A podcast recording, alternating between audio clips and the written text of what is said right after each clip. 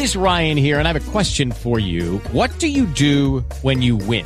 Like, are you a fist pumper? a woohooer, a hand clapper, a high fiver. I kind of like the high five, but if you want to hone in on those winning moves, check out Chumba Casino. At ChumbaCasino.com, choose from hundreds of social casino style games for your chance to redeem serious cash prizes. There are new game releases weekly, plus free daily bonuses. So don't wait. Start having the most fun ever at ChumbaCasino.com. No purchase necessary. VGW. Void were prohibited by law. See terms and conditions. 18 plus. All right, I'm live once again, guys. You know, they uh, interrupted our connection, so hopefully this looks better. So I'm looking for brothers and sisters to actually tell me uh, whether or not this looks okay. But this is what we're going back to, so we're getting right back into it concerning the core beliefs of the New Age. Okay, so this one here says these are the common beliefs. It says while the New Age movement is not an organization an organized religion, those who identify with it often hold a collection of similar, if electric beliefs, or eclectic beliefs, I'm sorry.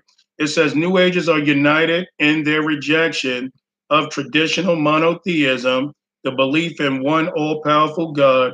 They instead uh, embrace monism, the belief that everything is one, and pantheism, the belief that God is in everything in fact, when it comes to God, New Agers believe that uh, the self is the seat of the divine. That is, there is no God aspect within each of us. A tiny sliver of God is in every person. So this is where they're doing. This is what they're doing is they're trying to say that God is in everything and everything is in God. Now, is there some truth to that? Absolutely. But the way that these people are taking it is they're bringing it to a place where they want people to believe that you don't need to worship God. If I were to worship a plant and I worship God at the same time, that would be equal. If I just worship a tree, I am worshiping God. If I'm into Shintoism, Buddhism, if I worship myself or my pets or another person, to those people, that is equivalent to worshiping God. So there's no need to rely on a God. All you've got to do is worship something that this godlike force created and that's as good as worshiping God. But we know as Christians, we're supposed to be in that place of giving all things over to the Lord and trusting in Him and relying on Him because that's what it's truly about a relationship between the created and the creator. All right. So, anyway, it says, moreover, everyone has a responsibility to develop his own or his or his or her own God aspect New Age groups encourage individual human evolution to increase awareness of this divine nature. This does not refer to biological evolution, but rather a spiritual evolution, a progressive awareness of the um, of the self as divine. This need for um, this need for and possibility of personal spiritual transformation is the foundational part of the NAM. Uh, other frequently uh, held New Age beliefs include the idea that the spiritual realm is responsible for much of what we see and experience in the physical world, as well as the notion that development of one's own innate or innate uh, divinity will lead to global transformation and world harmony. Belief in reincarnation, the ability to access the spiritual realm, the spiritual explanations of physical suffering are also common because they even believe, hey, Coach P, but you know, they even believe that this whole thing has everything to do with, you know, what we choose or, you know, what we choose to believe in karma. If you go to India, you'll find out that a lot of the people that are in karma, I mean, that believe in karma, they'll walk past somebody that's homeless and beat down and falling down in dirty water. And they'll say to themselves the reason that person is in that position is because that's the kind of energy that they brought out. So you see the devil also promotes you know uh, you reap what you sow but it's very different. You know it's it's more to a place of not even caring about or loving your neighbor. So the devil wants to twist everything that we believe in. And you know the, it, the devil is making it about themselves He's telling them that they're gods so that they can turn away from the one true God. As you can see, the serpent has not changed his tricks. This is called practices of the New Age movement. Since there is no formal organization and most religions or rituals occur privately, New Age practices are very widely, oh, um, New Age practices vary widely uh, from individual to individual. However, New Age customs can be broken down into two categories occult practices and humanistic practices. Occult practices involve uh, contacting the spirit world and accessing the spiritual dimension, often through altered consciousness. Uh, this includes channeling, crystal work, tarot card reading, astrology, and various forms of spiritual healing. Humanistic uh, practices are those focused on self sufficiency, self improvement, and the development of, um, of the God element uh, within the self.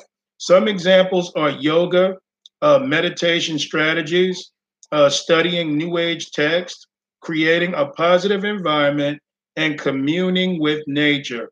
Many New Age groups believe in alternative scientific systems and natural or spiritual healing practices. Alternative medical practices like acupuncture, chiropractic adjustment, natural foods, and herbal remedies are common. So, as you can see, guys, this thing is very broad, but they're talking about a lot of the things that they believe in and what they're for. So, now we're going to get into a little of scripture because it's time. And let's go into First John 4 and let's look at verse 1. First John chapter 4, look at verse 1. But you see, all of this just sounds wonderful. If you look at people who actually do yoga, even though it's not of the Lord, because yoga itself means to yoke. So, what does it mean to yoke with whom? With the Hindu goddess, which is Kali. Okay, that will, she's the goddess of death, which is really another demon of Satan's but you see, this is what yoga links you to. So all of the yoga movements and the lotus position and all these different things that they do, all that has something to do with the movement and the worship of the Hindu goddess Kali. Okay. So we've got to be clear on what we're in. And that's why we're going to get this little warning here in First John chapter 4 and verse 1.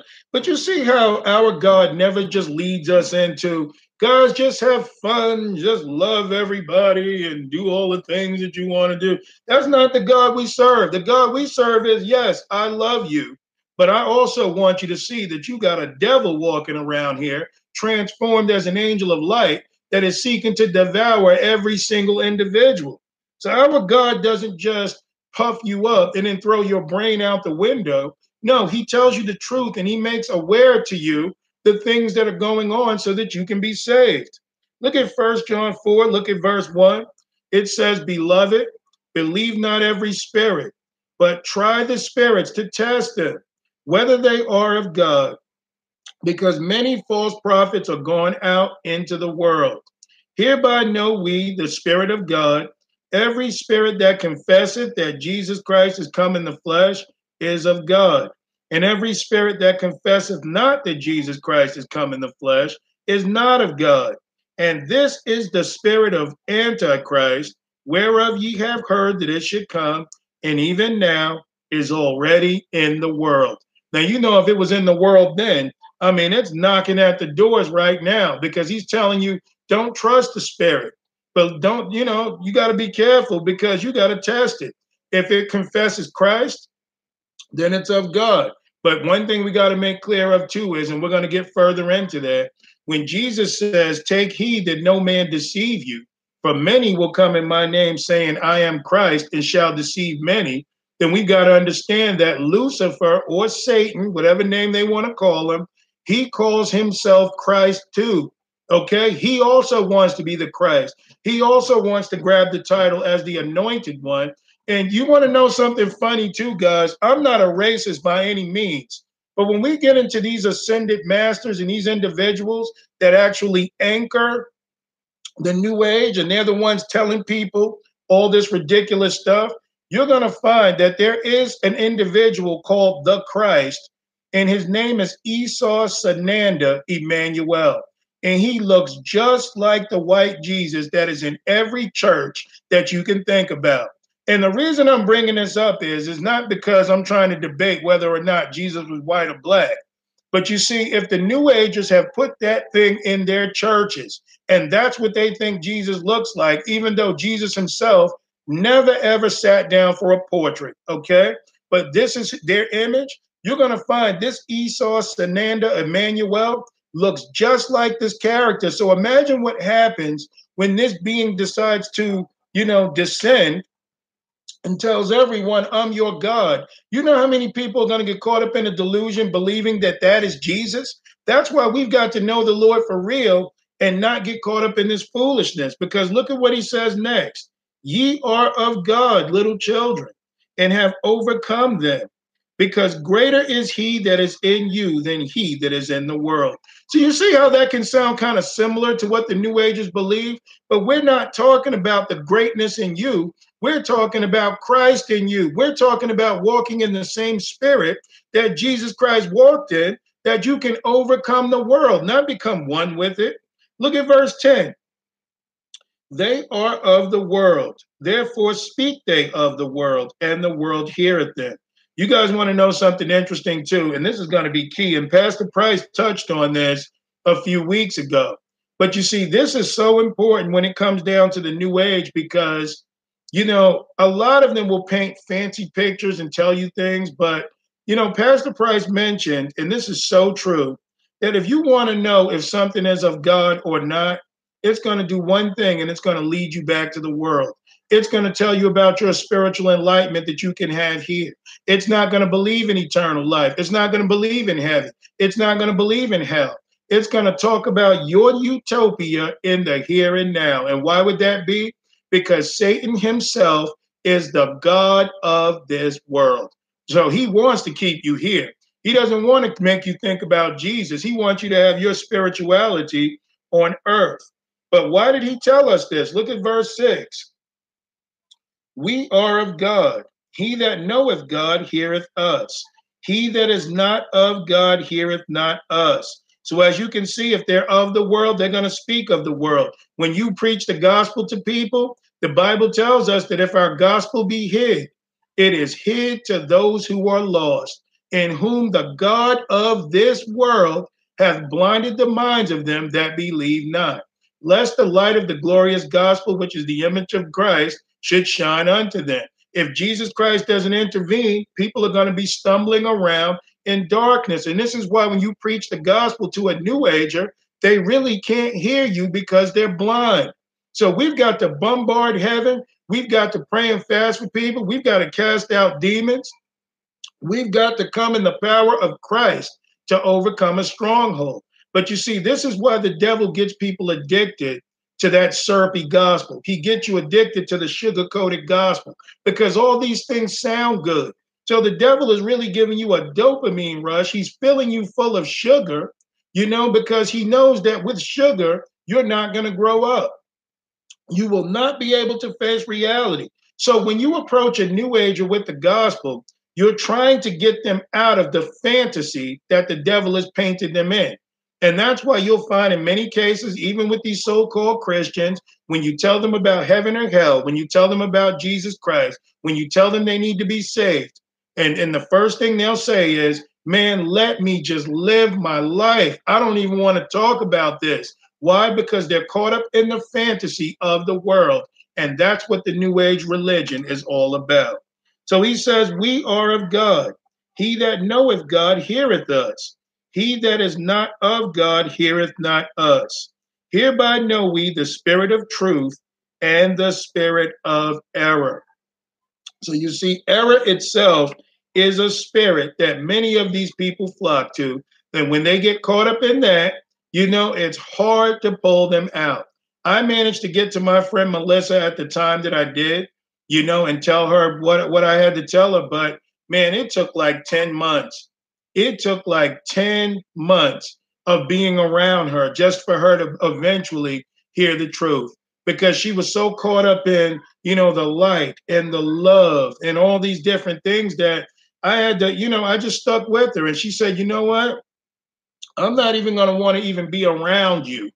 Okay. Because of the fact that you want to keep talking about Jesus. And I remember when I used to mention it to her, it was like this irritation that you could just feel the irritation of the demon that had her bound.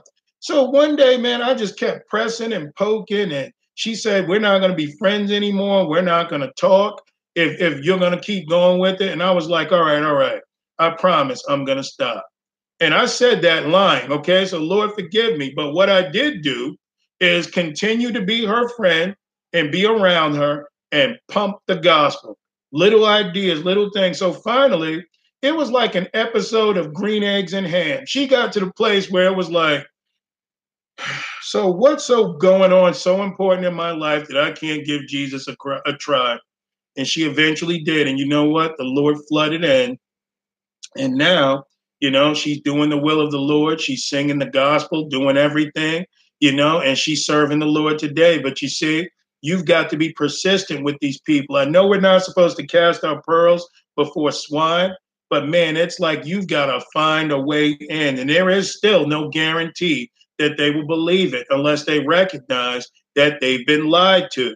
And that's what began to happen to Melissa. You know, it was like the um the logic just stopped matching up. It stopped making sense because the Lord was coming in and giving her the mind of Christ that she would eventually believe and serve Jesus Christ. Okay. So that's why we got to be careful because you see, if we don't accept the spirit of truth, the next thing we will go into is the spirit of error.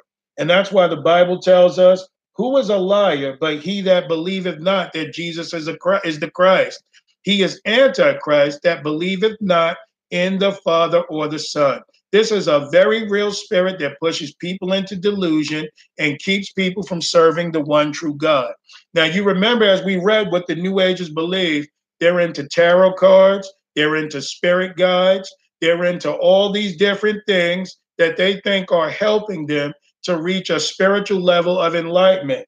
So, what I'm going to do now is expose what the Bible says about every single one of their beliefs because they've got to get to the place of knowing the truth that they can serve the Lord. Hey, Sister Teresa in Texas.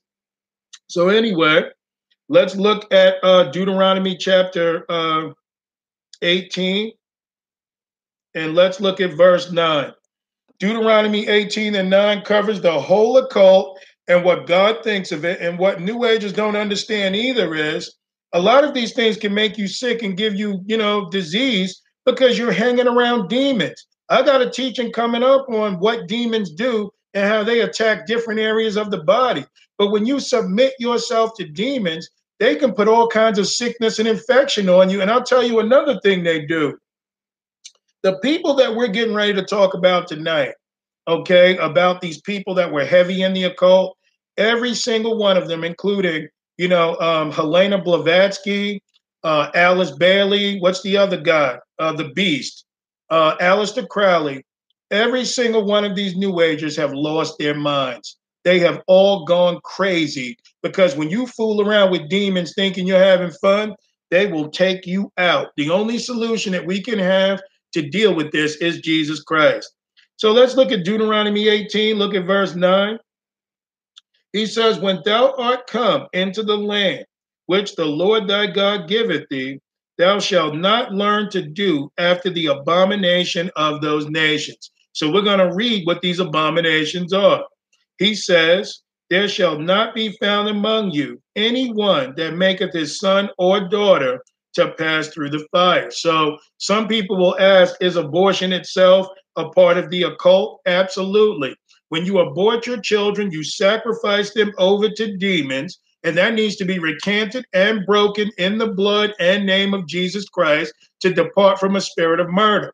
But one of the practices they would do back then was they would take a newborn baby, put it on the white hot hands of a statue called Moloch that was in the valley of Hinnom, south of Jerusalem, that would have the white hot hands burning all day. These people thought by giving over their children that they would have gain and somehow they would be blessed by their gods. It's the same reason people commit abortions today. I'm not ready to have a kid. I'm in school. I can't afford one. So if I just get rid of the baby, now I can afford to live my life.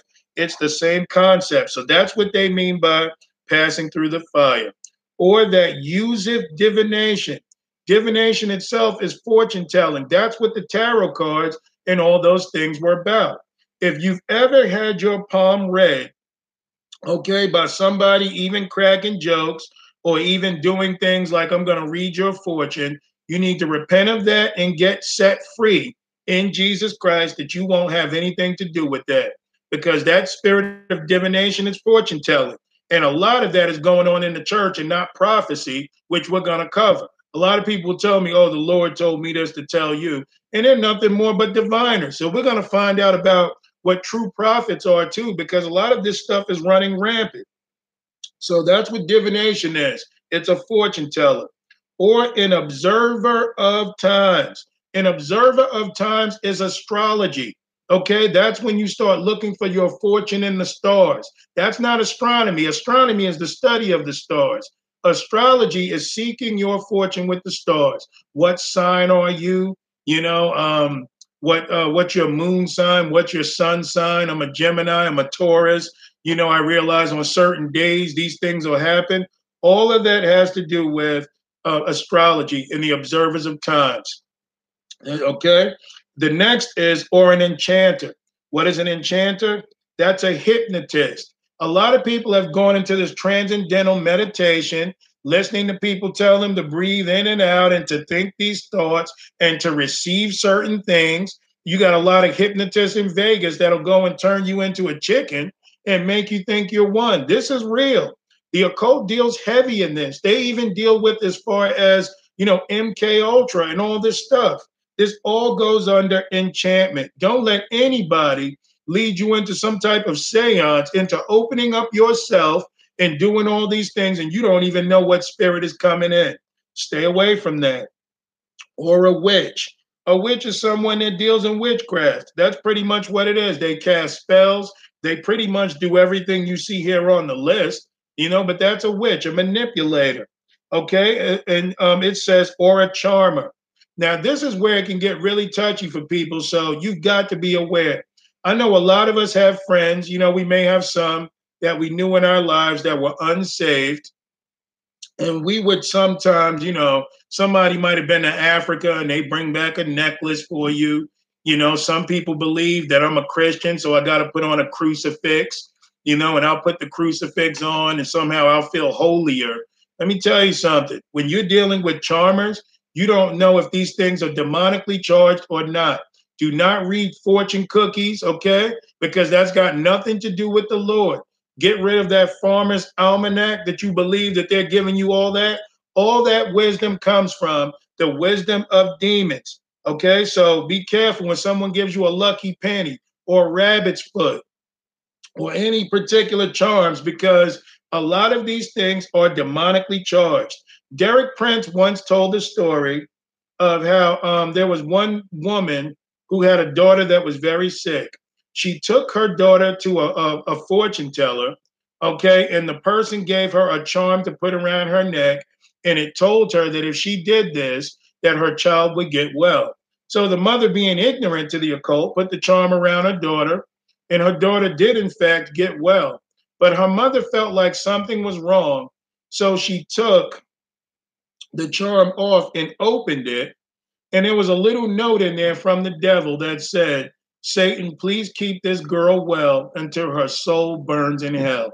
And you see, that's exactly how the devil works. This is how he will fatten you up for the kill. He'll tell you any little joyous or happy tale that you want to hear. He will not give you the gospel or the truth because he can't tell the truth. Jesus says when he speaks a lie, he speaks of his own because he is a liar and he is the father of it. So, you know, be careful with charms.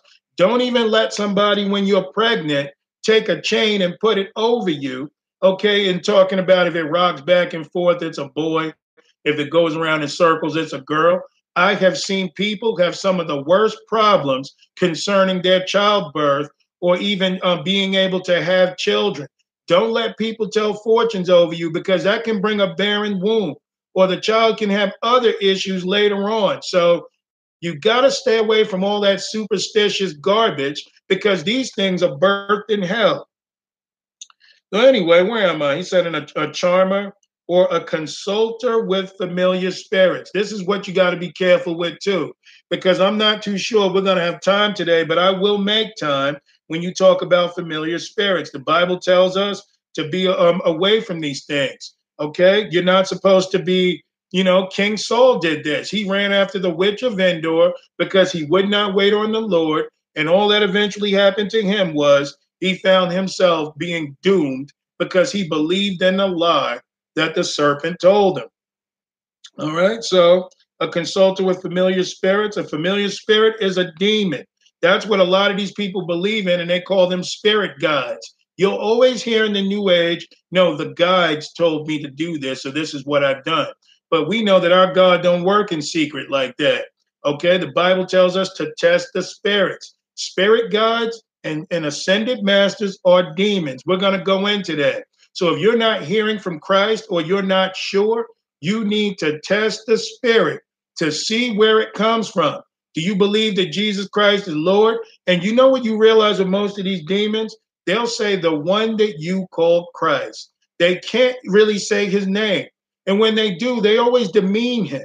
You're going to find out with these ascended masters that they're all divine gods in their own right. But when it comes to Jesus, they always demean him. And that's why, you know, I don't have to be full of Hebrew Israelite doctrine to know that that's a part of the new age and what lies they're telling. This is one thing that all false religions share in common. They all demean Jesus. To the to the um to the uh, uh Jehovah Witnesses, Jesus is not God. To the Mormons, he's just Michael the Archangel. He's Lucifer's spirit brother. That's what they believe. You know, they'll always tell you, even in oneness Pentecostalism, and I don't care who don't like this that I said it, they all say, well, God the Father, Jesus Christ, and the Holy Spirit, they're all one. You see where this oneness mess comes from? You see why they're pushing that oneness Pentecostalism? Because, you know, the devil can't account for him showing up without the Holy Spirit or Jesus Christ. So they're going to lump everything in one so that they can serve one man who is going to call himself Christ. But they all demean Jesus Christ, every single one of them. Muslims, Jesus has no um no uh oh, God has no sons. They'll tell you that. And then when you get to Catholics, what do they tell you? Oh, well, you know, um, Jesus is Jesus, but Mary is who we go to because she's the queen of heaven and she was also immaculately conceived. You see, they all demean Jesus Christ. In every single religion I just named, they're all a part of the new age. Every single one of them. This is how they are. They deceive people.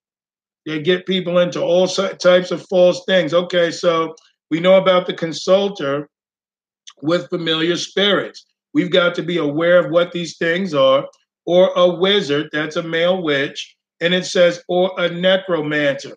Necromancers are those who consort with the dead.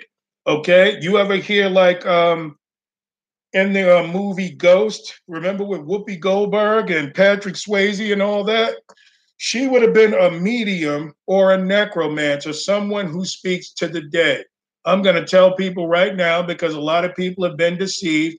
My mother's come to visit me, my father's come to visit me and they've spoken to me. You got to push that stuff aside, guys, because um, Ecclesiastes 9, 5, and 6 said that when you die, the dead know not anything. The dead cannot communicate with the living. God has made that so. If you happen to see a spirit that looks like your mom, that knows all this stuff about you, that's a familiar spirit. But a necromancer are those who consort with the dead. And there is no way, no how that even they can do that. What they find themselves linking up with is a familiar spirit. A familiar spirit or is those are those things or those spirits that hang around your family because somebody's giving them a legal right. Somebody probably let it enter in through homosexuality.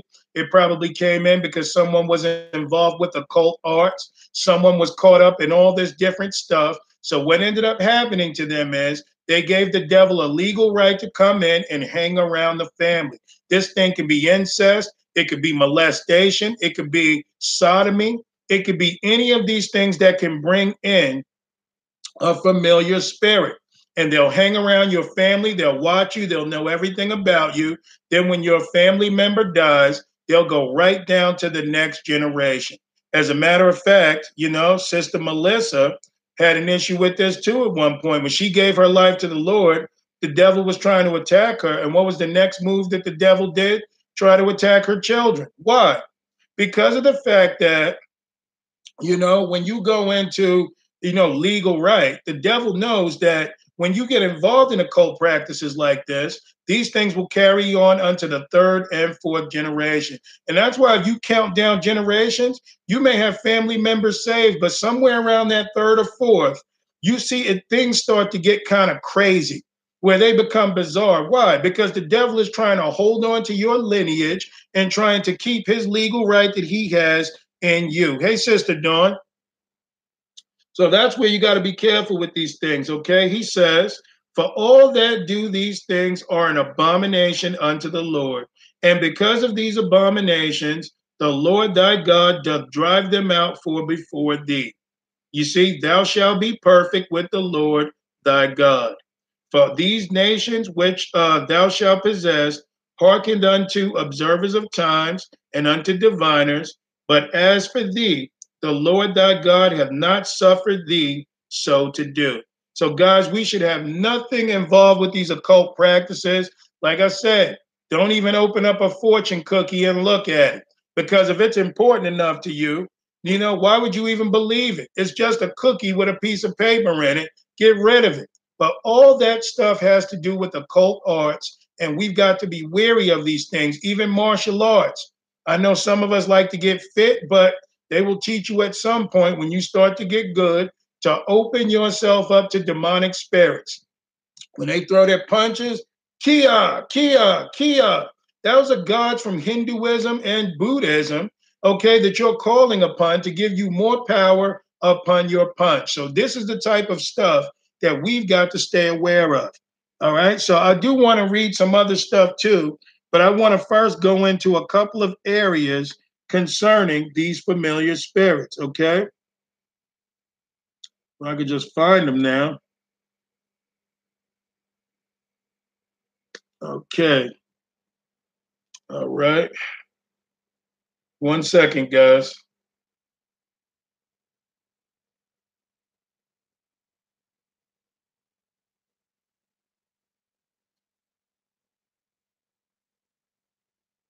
Okay. Uh, let's see. I want you guys to check this out too. All right, so let's go to Leviticus uh, 19. Let's go to Leviticus 19. And look at what the Bible tells us about man listening to these spirits, these familiar spirits because a lot of the, these new agers think that they're getting real spiritual enlightenment and i'm not denying that they can't get into the spirit world but there are two ways there are two, uh, two uh, sources of supernatural power one comes from god and the other is from the devil i remember with todd white everybody was so caught up in this guy talking about his signs and miracles and i had to do a teaching with a brother michael adams on his show old religion dystopia to expose it because what was going on with Todd White was it wasn't so much that he was doing healings and practices, but you ever ask yourself how come none of those people are at the hospital? You never ask how come, man, if they really got this power, why not just go there and start healing people? You know, so there's a lot of false signs and lying wonders, but that's why we can't get caught up in gifts and spiritual gifts and all that. Yes, we can have the gifts of the spirit, but the point is, is that unless it confirms the word with the true doctrine of Christ. Todd White didn't preach the real gospel. Todd White talked a lot about, you know, um, the Catholic Church and the Christian Church are going to merge together and they're going to be one. Now you ask yourself, would a true man of God say that that was full of the Spirit? So that told me right there everything I need to know. Benny Hinn laid hands on this guy and initiated him And brother Michael Adams with his camera, if you look on the video, man, you can see demons all around his head and all these other places. So, you know, you can't get caught up in soft speech and people that perform miracles. You got to go for it. Does it glorify God? Does it stick with the gospel? Or is it opposite of what God stands for? You got to know these things, man, because a lot of people are caught up in this. Look at Leviticus of 31, I mean, um, 19 and 31. And he says, Regard not them that have familiar spirits, neither seek after wizards to be defiled by them.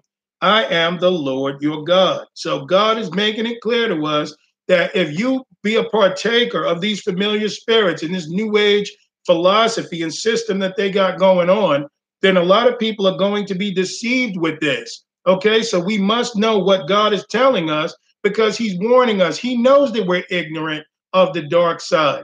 He knows that. So a lot of these guys will tell you, no, I have had spiritual experiences, but what you find is when they had spiritual experiences, they, they weren't dealing with God. They were dealing with the devil. All right, I want to go to one more place before we get right back in. But look at Isaiah chapter 8, and we're going to look at verse 19. There's two ways, there's two sources. One is God, and the other is the devil.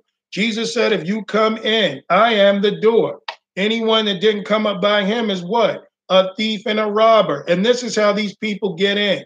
They have these spiritual experiences, but they don't even realize that they're linking themselves with demons. And you're going to see more of this enter into the church. That's why Christians better wake up and stop being so religious and see what's really going on.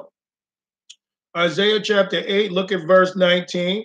He says, And when they shall say unto you, Seek unto them that have familiar spirits, or unto wizards that peep and that mutter, should not a people seek unto their God for the living to the dead?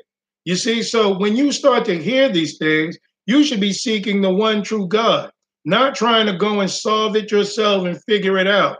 God has put a safety valve in this that you and I won't be deceived. All we've got to do is obey what God wants. I want to also bring to people's attention this. In Exodus chapter 7 and Exodus 8, you saw that when Moses was able to perform and do a miracle with the snake, that Jannes and Jambres, the two magicians that were in there, they put down their snakes. So you see, devil, the devil himself has power and he can't be God. He's just a lousy copycat.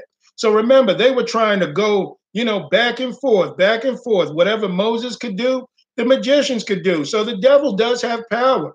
But when they got down to turning the dust into lice, the devil couldn't do it. And you know, the Lord later revealed to me why that was? Because the devil doesn't have control over the dust, only God does. You know why?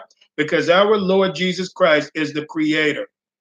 So when you're the creator, you can manipulate dust and make it what you want it to be. But but the devil, when they broke it down to the finest common denominator, down to the smallest compound, the devil had no control over the dust because he is not your creator.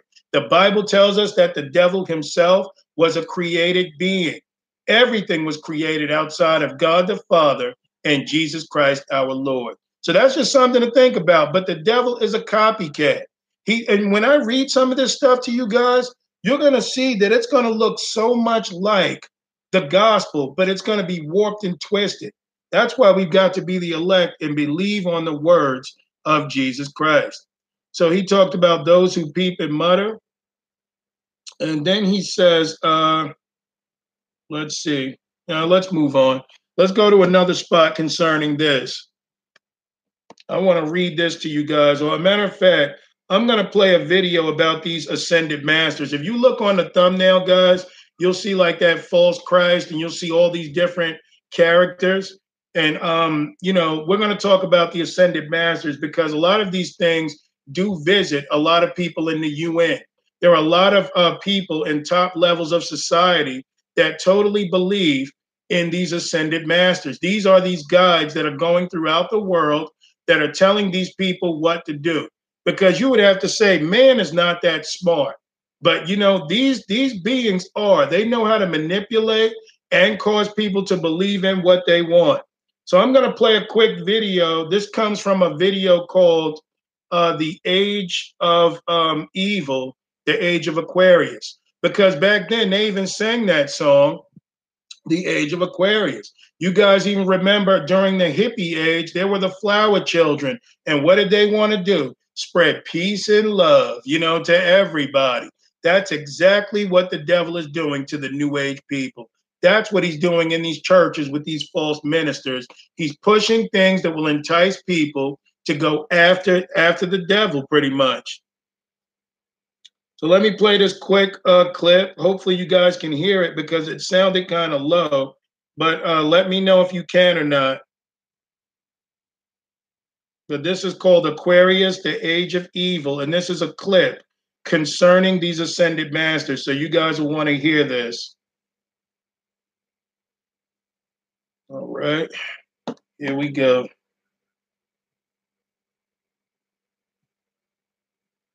things going on. So it's going to look like the old order, old, old world, world order is gone. And in doing so, it's going to be exactly what those like Francis Bacon and, and, and all the others have, uh, have mentioned. This new world order is going to be proposed to look just like the Venus Project. But I can tell you that that, that, that won't be the case for very long. It might be right at the beginning, but, but not as it goes on.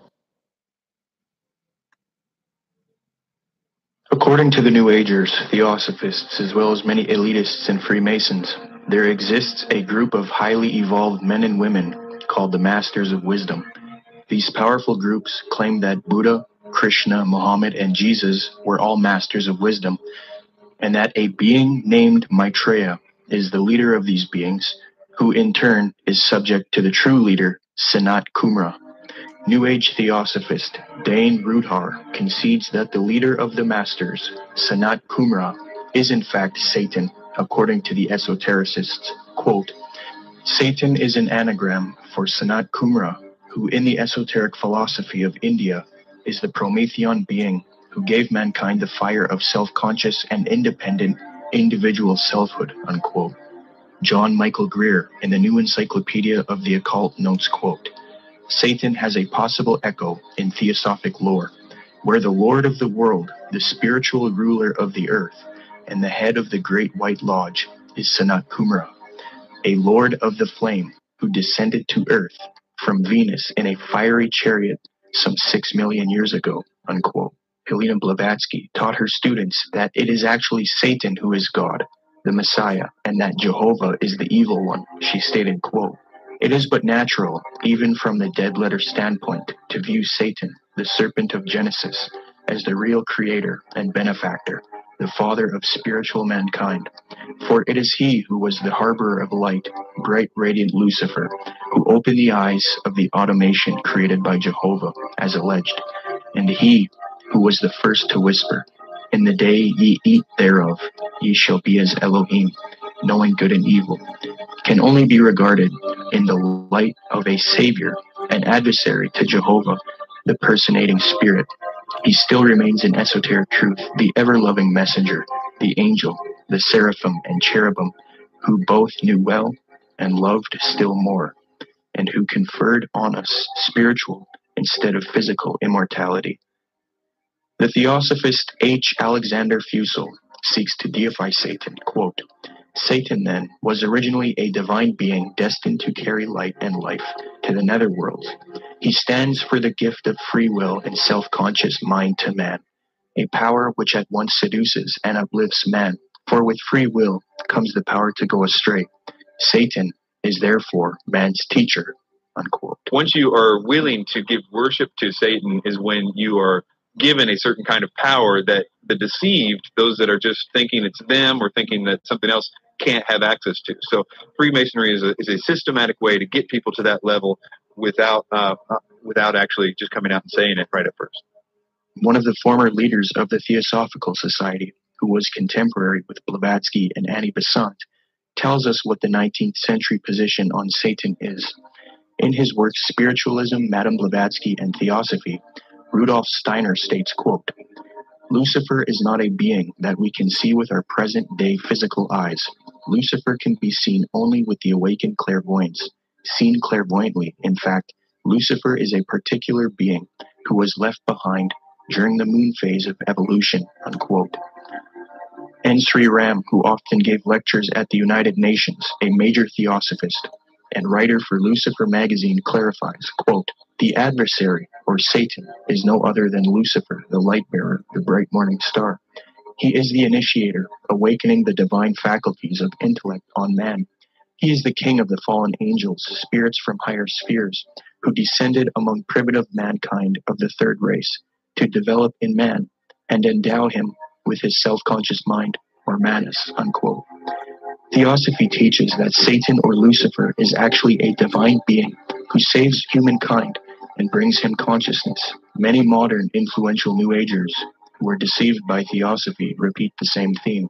David Spangler admits that Lucifer is a being that New Agers honor, and the light of Lucifer is the light of God. Quote, the true light of Lucifer cannot be seen through sorrow, through darkness, through rejection. The true light of this great being can only be recognized when one's own eyes can see with the light of the Christ, the light of the inner sun. Lucifer works within each of us, trying to bring us to wholeness.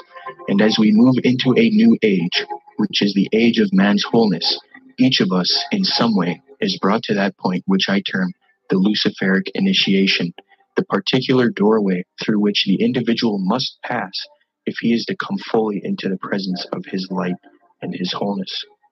Lucifer comes to give us the final gift of wholeness. If we accept it, then he is free and we are free. That is the Luciferic initiation. It is one that many people now and in the days ahead will be facing, for it is an initiation into the new age. It is an initiation of leaving the past and moving into the new shedding our guilt and fears, our anxieties, our needs, our temptations, and becoming whole and at peace because we have recognized our inner light and the light that enfolds us, the light of God, unquote. So, as you can see, guys, I mean, these are people that are heavy into the occult, that are in your government. Okay, these people are UN people, these are writers, these are professors. These are people that have been in the occult that know the truth. And they called this guy, uh, they said that these ascended masters, you know, they all have their place, but there's this one that rules over them all called Sanat Kumara. Now, you guys look at Sanat. I mean, that's just saying it's Satan outright, who it is. But this guy runs over everything. And even the people that are closest to this being will tell you guys, this is Lucifer. This is no doubt Satan. Satan is behind the New Age religion. What he told Adam and Eve in the garden is the same thing that he is pulling today to suck people in, you know, to get into their feelings and not pay attention to the truth. So, you know, a lot of New Agers think that they're, you know, they they found God and they're doing all this stuff, but you got to ask the question: Has it ever brought you closer to God?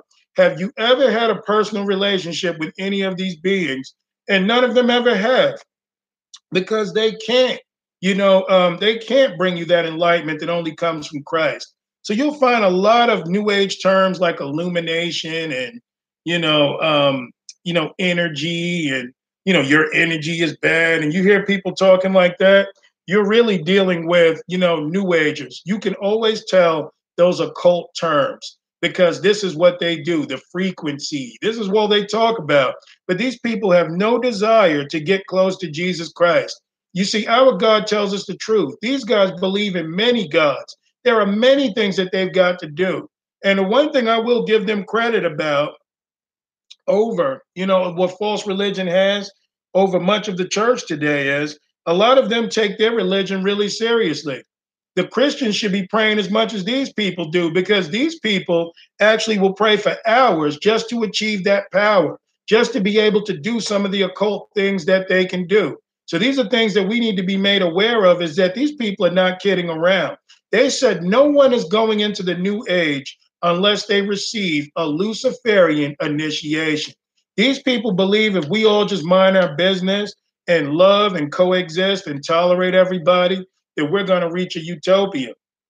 But you're going to find that a lot of this, there's a lot of these occult people that talk about the new age, but there is one in particular that I want to tell you guys about or read to you about, and her name is Alice Bailey. Alice Bailey was the one I told you on an earlier teaching. She was heavy into automatic writing. She had this Tibetan, which is this demonic spirit called Djwhal Khul. He was like, they said, a Tibetan. He would come over her and start, you know, having her write. And she wrote 24 books over 29 years. You know, things like called The Reappearance of the Christ, The Externalization of the Hierarchy. She wrote The 10 Strategies to Attack Christianity by Alice Bailey. All of this, you know, that they were doing. They couldn't just bring the New Age in, guys.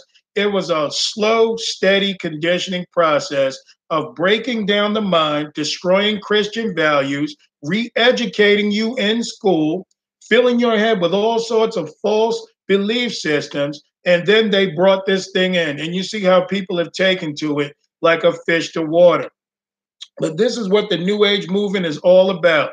It's about soothing people and making people feel good and breaking people down to the place where they can come in with their love doctrine and destroy the minds of people and lead them unto Satan. And the Bible says that the Antichrist will come this way, that he would come through flatteries and through peace. He would destroy many. And he would understand dark sentences and speeches and all this. This is how he works. He'll bring a lot of confusion in and he'll call it love, and then he'll entice people to follow after him. That's exactly how this thing works. So I'm going to read a couple of quotes of Alice Bailey so that you guys can see these people are not kidding around. It says, Years ago, I said that the war which may follow uh, this one would be waged in a field of the world of religions. So the next war she's making clear would be spiritual. The physical will play out, but everything physical has a spiritual backing. So she was talking about this third world war. She says such a war would not work out, however, in a similar period of extreme carnage and blood. It will be fought largely with mental weapons and in the world of thought.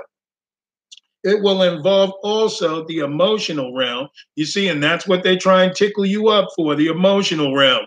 It says, from the standpoint of idealistic fanaticism, this inherent fanaticism found ever in reactionary groups will fight against the appearance of the coming world religion and the spread of esotericism. So you guys um, have to know by now who the fanatics are. The fanatics are the Christians. The fanatics are you and I. This is what they're saying that they would love to bring forward this utopia, but because of the intolerant Christians and those who are idealists and, and fanatics, you know, that we can't bring it forward. So it says this inherent fanaticism found in a reaction in, in, in reactionary groups will fight against the appearance of the coming world religion and the spread of esotericism. For this struggle, certain of the well organized churches, through their converse, uh, conservative elements, uh, their most powerful elements, are already girding themselves. Those sensitive to the new spiritual impacts are still far more, are uh, still far uh, from powerful. That which is a new always, uh, that which is new always faces the supreme difficulty of superseding and overcoming that which is old and established. So they're making clear that the devil had to be very subtle in order to bring this new age philosophy in because Christianity or being a Christian was already established. So they had to wiggle in through the cracks just to try and um, overthrow Christianity. And they're still doing it to this day. So it says fanaticism, entrenched theological positions, and uh, materialistic selfishness are to be found active, actively organized in the churches in all continents and in all denominations. They can be expected to fight for their established ecclesiastical order, their material profit, and their temporal rule and already are making the needed preparations. And that's why people sit here and trust in these churches. If you don't have your pastor telling you about the New World Order, if he's not speaking to you now about the Antichrist and that you can lose your salvation and how important it is that you get the Holy Spirit, if he's not telling you about the impending doom to come, as far as the persecution. If he's not telling you to lay down the weights of this world and get in line with Christ and put on your battle armor and be ready for the fight, he's a false prophet. He's doing exactly what these new agers are telling him to do to rock you to sleep. Okay, so you won't think that there's anything wrong. So by the time they kick in your door, you won't even be built up to, to be able to be a martyr for Jesus Christ. You're going to sell your soul and accept the mark of the beast because you have not been awakened from this fantasy. Look at what else uh, she says. The coming struggle will emerge within the churches themselves. Don't you guys see that today? It will also be precipitated by the enlightened elements who exist in fair numbers already and are rapidly growing in strength through the impact of a human necessity. The fight will then spread to thinking men and women everywhere who are in a protesting revolt have denied Orthodox Christianity and theology. Uh, they are not irreligious, but have through pain and sorrow learned without ecclesiastical help. Ecclesiastical is like church help. That the spiritual values are the only values which can salvage humanity, that the hierarchy stands, and uh, and that Christ, as the symbol of peace, and the leader of the forces of light is not a negligible force, but one of um, but one that is evoking response from the hearts of men everywhere. So you see, this is another thing that I like what Jacob Prasch said when he when he described what the Antichrist would be like, because they're saying here that this man is going to come on the scene and he's coming in peace and he's coming in love and he's going to bring everybody together and he's going to meet the needs of every individual. Now, if you're a new ager, this sounds beautiful.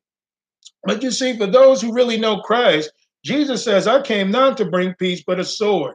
I came to set a man at variance against his father in law and his mother in law, and you know, a husband and wife and all that. And he says, a man's foes would be they of his own household. Why? Because the Lord didn't want us getting snared up and caught up in this thing of just trying to peacefully coexist with the devil. But she said that this thing would be fought largely with mental weapons and in the world of thought. So every day you've got the devil trying to attack the minds of people to keep the people from, you know, realizing what is the truth. This is also a part of the New Age doctrine. That's why they want you to call a man a woman and a woman a man. That's why they want to erase the true purpose of marriage and they want to flip it on its head. They're taking truth away because the devil knows that truth comes in a person, which is Jesus Christ. So they are already working on the church order and church system. This is where you get the emergent church or you get the ecumenical movement. They're trying to merge everything together because their whole purpose is they want to keep people from from finding out the truth and believing on Jesus Christ. All right, so he says, um, where am I? He says, true religion will come to be interpreted in terms of the will to good and its practical expression, goodwill. The coming world conferences and the international councils will give indication of the strength of this new spiritual response on the part of humanity to the overshadowing spiritual potencies awaiting the invocative, uh, yeah, invocative uh, cry of mankind. Then it says, uh, when that cry arises, these divine energies will precipitate uh, themselves into the realm of human thinking and planning. Men will then find themselves gifted with renewed strength and with the and with uh, the needed insight which will enable them to drive out the entrenched materialistic forces and the power of selfish interest. So you see, in order for the devil to get you on one accord, he's got to have a major catastrophe. That's why they're going to do this World War III. And World War III is going to be so bad, guys. This thing is going to be so religious. This is going to be a persecution like no other time in history. And the whole purpose of this is they're going to collapse the economy. They're going to make everything so sorry and sad that people are going to be terrified to the place where, you know, it's going to look like you came out of this thing yourself, or it's going to look like the Antichrist came and saved humanity. So you see, they've got to create a problem and come with the solution. That's the Hegelian dialectic. And this is the role that the New Age religion falls into. It's only meant to get people feeling great about themselves and to bring everybody on one accord so that they can serve the Antichrist. And this spirit has been around for a while. If you look at um, even the song by John Lennon called Imagine, I meant to pull up the, the, um, the uh, lyrics to that, but he says, Imagine all possessions, imagine no heaven above us, no hell below us, just only sky. Imagine all the people coming together at one. You see, that's the whole thing that they've been singing to the people and getting people caught up with so that they can all fall in line with this New Age movement. This New Age movement is in Revelation 17, the wine of the fornication of the harlot. That's meant to do what?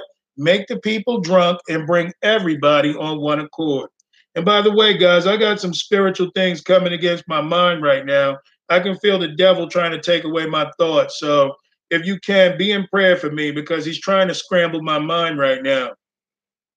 So it says, even Alice Bailey herself, who personified New Age consciousness, backs what these previous quotes imply. The new era is coming. This is what she says. The new ideals, the new civilization, the new modes of life, of education, of religious presentation, and of government are slowly precipitating and nothing can stop them. So they know that this thing is coming and they know that there's nothing that anybody can do about it because you're going to find in most churches today, everybody's been drunk with the wine of the harlot. They can, however, be delayed by the reactionary types of people, by the ultra conservative and closed minds. They are the ones who can and do hold back the hour of liberation. So they're making clear that it's the church through the Holy Spirit that is the restrainer that's keeping them from doing what they want to do. That's why they fight the church so hard. So I do believe in Second Thessalonians chapter 2 that that restrainer is the Holy Ghost, but the Holy Ghost is also in the world using us to be able to proclaim the gospel. But the more timid Christians become, the more truth they don't want to tell, the more they want to stay behind the scenes and love everybody to death, this is where you're going to find that the Antichrist will come on the scene because no one is standing up for Jesus. We have stopped being the light and salt of the earth. And Jesus said, What good is it then other than to be trodden under the foot of men? This is what you're seeing today.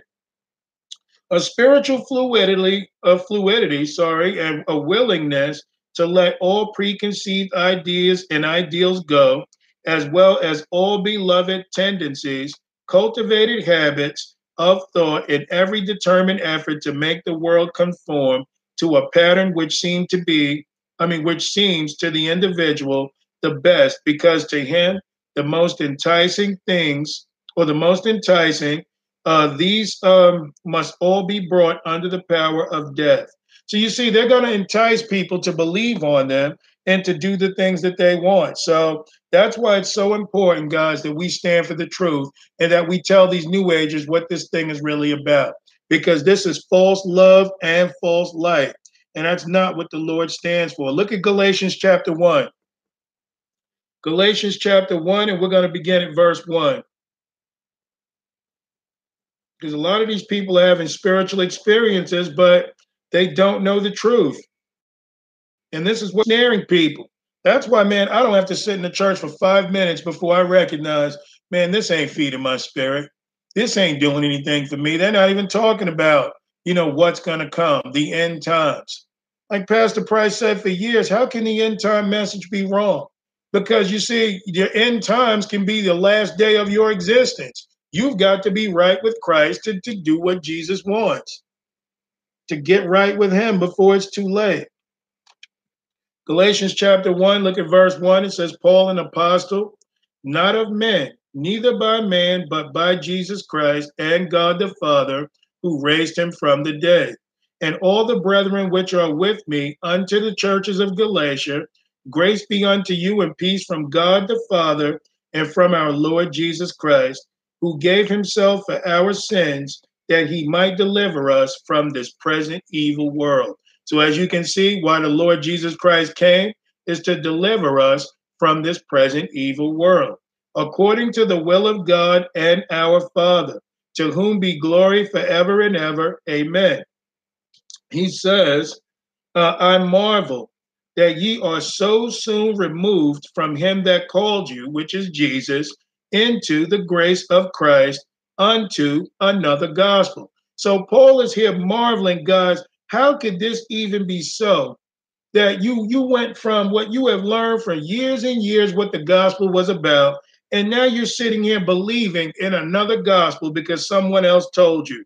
Look at verse 7, which is not another, but there be some that trouble you and would pervert the gospel of Christ. But he says, But though we or an angel from heaven preach any other gospel unto you than that which ye have preached, that we have preached unto you, let him be accursed. He says, As I said before, so say I now again, if any man preach any other gospel unto you than that which ye have received, let him be accursed. So you see, God is telling us through his word that I don't care if an angel, you have a spiritual experience and he comes to you and he tells you things that are not true. The Bible here tells us, man, let them be accursed. Okay, so he says, not just we, but even if an angel from heaven came and gave you another gospel, don't believe it. He says, For do I now persuade men or God, or do I seek to please men? For if I yet pleased men, I should not be the servant of Christ. So, what you're looking at here is what also pushes the New Age to do the things that they do is the very fact that they seek to please men. Most false gospels in the church today seek to please men. But he says, if I should please men, I should not be the servant of Christ. So you see, this gospel is not pleasing to men. This tells men that they need to be changed. Excuse me. They need to be born again and they need to truly pursue Jesus Christ to be right. But you see, the Lord tells us all the snares that the devil brings forward because he wants us to be saved. So let me read another article to you and we'll get back into the word. Matter of fact, let's go to Second um, Corinthians chapter 11. Second Corinthians 11. And then I'm going to read another article to you guys. But you see, this thing is going to be fought on a plane that is so different from what you and I are used to experiencing. The devil is going to find ways to puff people up and get people to forget about Jesus Christ. This is where we're headed. This is what it's turning into. He's going to touch your feelings, man. He said it's going to be fought with mental weapons and in a world of thought, but he says it will also include the emotional realm.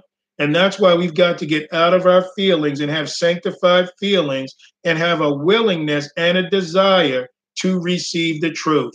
How do you know you're really born again? You're going to seek after the truth.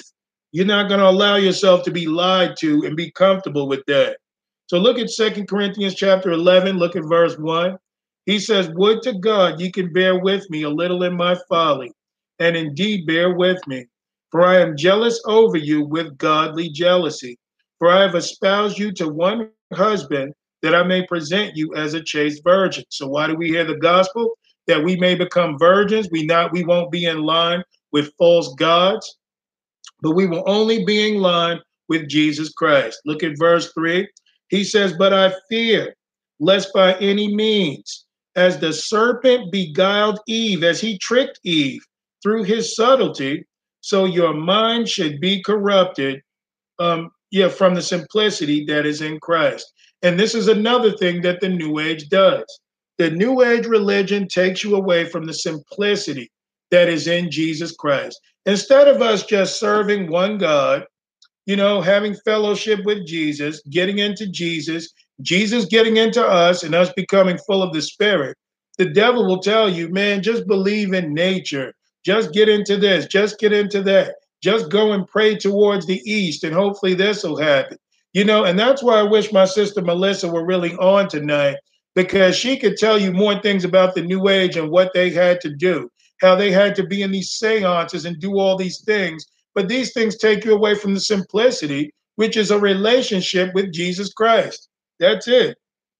So he says, For if he that cometh preacheth another Jesus, whom we have not preached, or if he or if ye receive another spirit, which ye have not received, or another gospel which ye have not accepted, ye might bear well with him.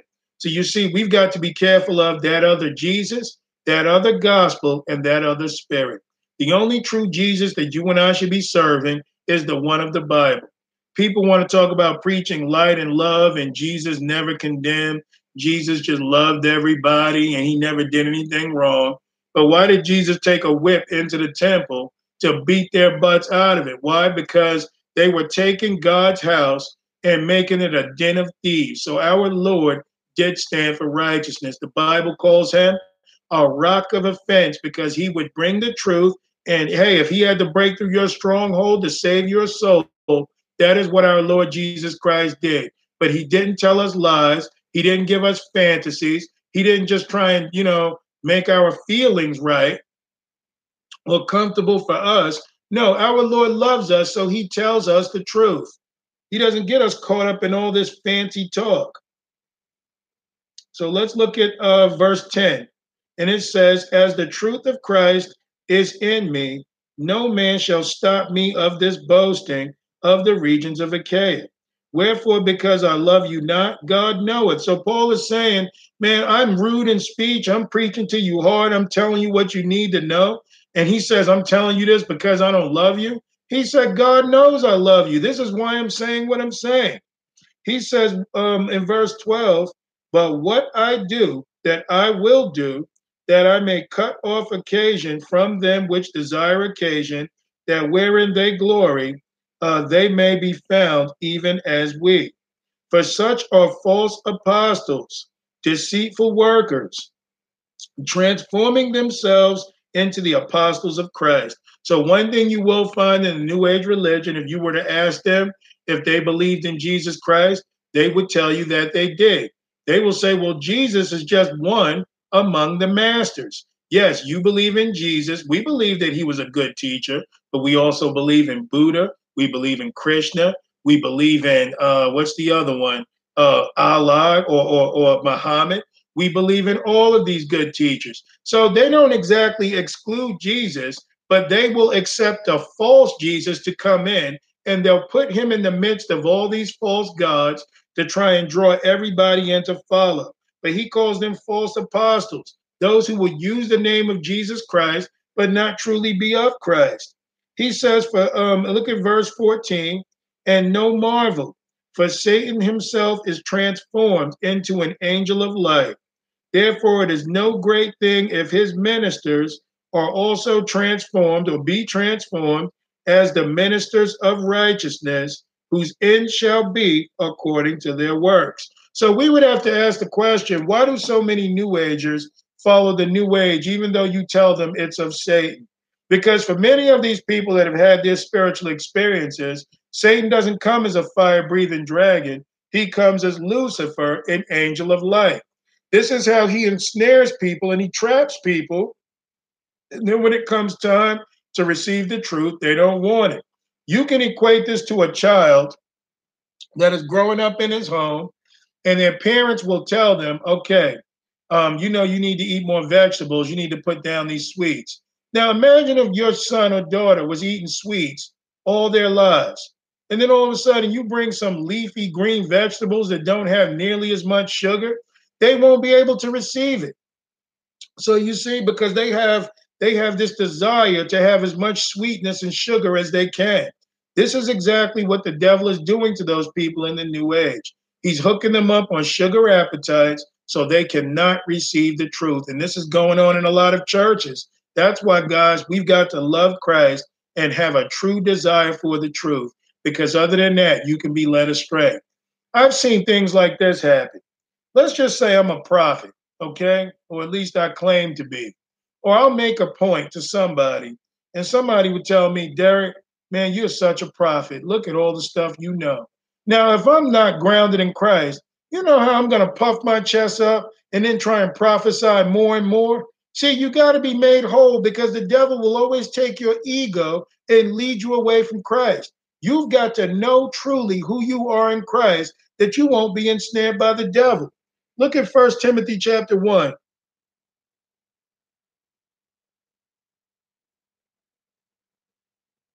And this new age religion is bad, man. All of these false beliefs and man, they are totally taking over. And I, you know what I hate about it most is they're just leading people to hell. The devil don't care. He just wants you to go to hell. And he'll choose the most kind and sweet words to meet his objective. First Timothy 4, guys, look at verse 1. He says, Now the Spirit, that's the Holy Ghost, speaks expressly that in the latter times, that's the times we're in, guys, some shall depart from the faith and giving heed to seducing spirits and doctrines of devils, speaking lies and hypocrisy, having their conscience seared with a hot iron. And that's what's happening. When you hear enough lies and hypocrisy, you won't be able to know the truth. He says that people would depart from the faith and give heed to these seducing spirits and doctrines of devils. That's why I can't stand a lot of false teachers because you know false teachers in the in the uh, Christian faith are the ones that are turning most people to the new age. Instead of telling people the truth, instead of acknowledging the existence of demons, getting full of the spirit and dealing with them, when a lot of new agers who were once Christians sit in church and they see that the Bible talks about demons and spirit and supernatural healings and all these things taking place. And then they can sit there and look at us and see that we're not even walking in the spirit. They got a pastor up there preaching love while he takes all your money. They began to draw two and two together and say, you know what? Man, this is garbage. They can figure it out in many cases better than a lot of so called Christians can. This thing ain't spiritually feeding me. It's not bringing me to the truth and the light. I'm not saying what the New Agers are doing all right. But I'm telling you how a lot of people turn to the New Age because of all these false pastors, prophets, and teachers. That's who's leading these people astray. And they're going after real spiritual experiences, but they're going after the wrong God. And that's why this is so messed up that we've got to cling to Christ and believe in what Jesus Christ says. Because if there's some of the truth in the Bible that you've got trouble with and you don't believe in, it's only a matter of time before you give in to a false gospel or you just become a new agent. It's only a matter of time before this takes place. That's why you got to love the truth. Buy the truth, as the Bible says, and sell it not. Let me see what else I got on the new age. Because I got so much information. I want to pull out the things right now that are most important. Okay, one of them says the New Age religion uh, brought to us by the Ascended Masters. I could actually get into that briefly. Okay, so let's see what that is.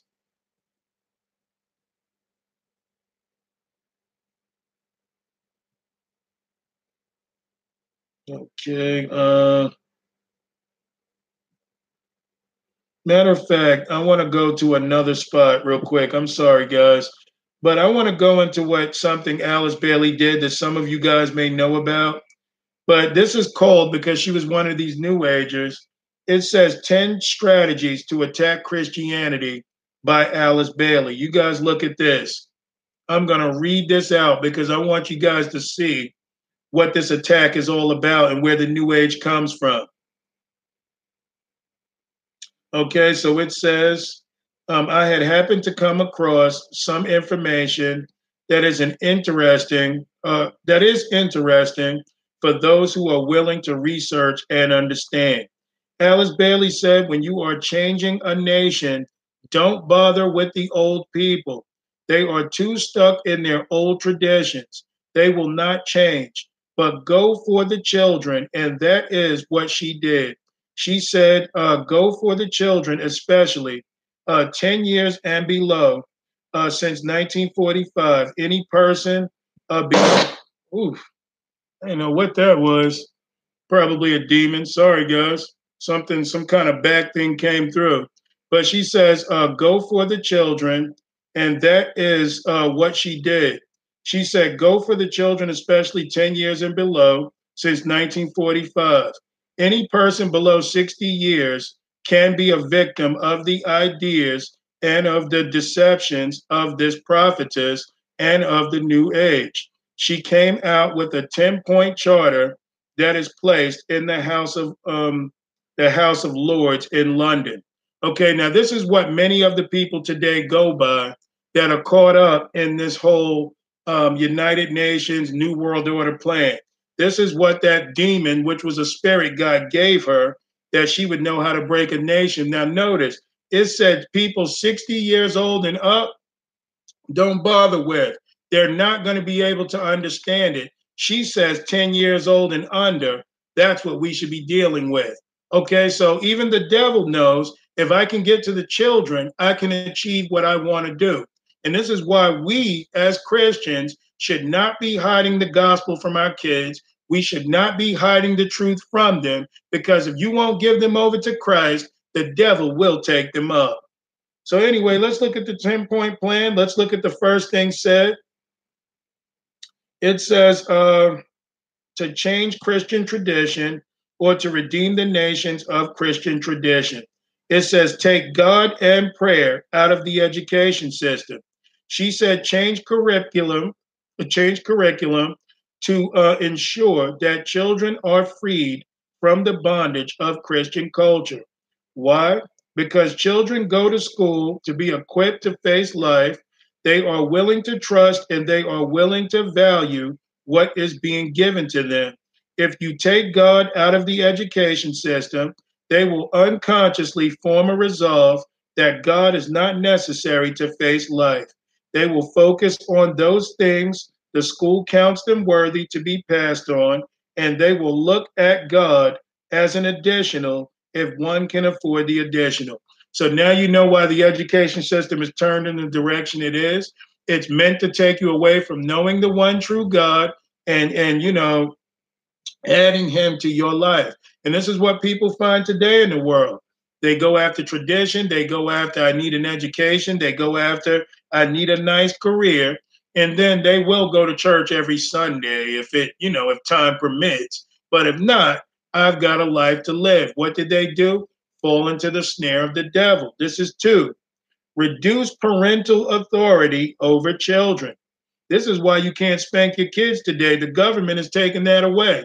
Why? Because I remember John Todd said, who was a witch, he said that if, um, as a witch, when you are five years old, you are not allowed, okay, to spank your children. And that child from five years old and up is treated as a grown up. So that child will be in on adult conversations. You're not allowed to discipline your children. And what are you going to end up having? Some very rebellious kids. She said, break the communication between parent and child so that parents do not pass on their Christian traditions to their children. Liberate children from the bondage of their parents' uh, traditions. How? Promote excessive child rights.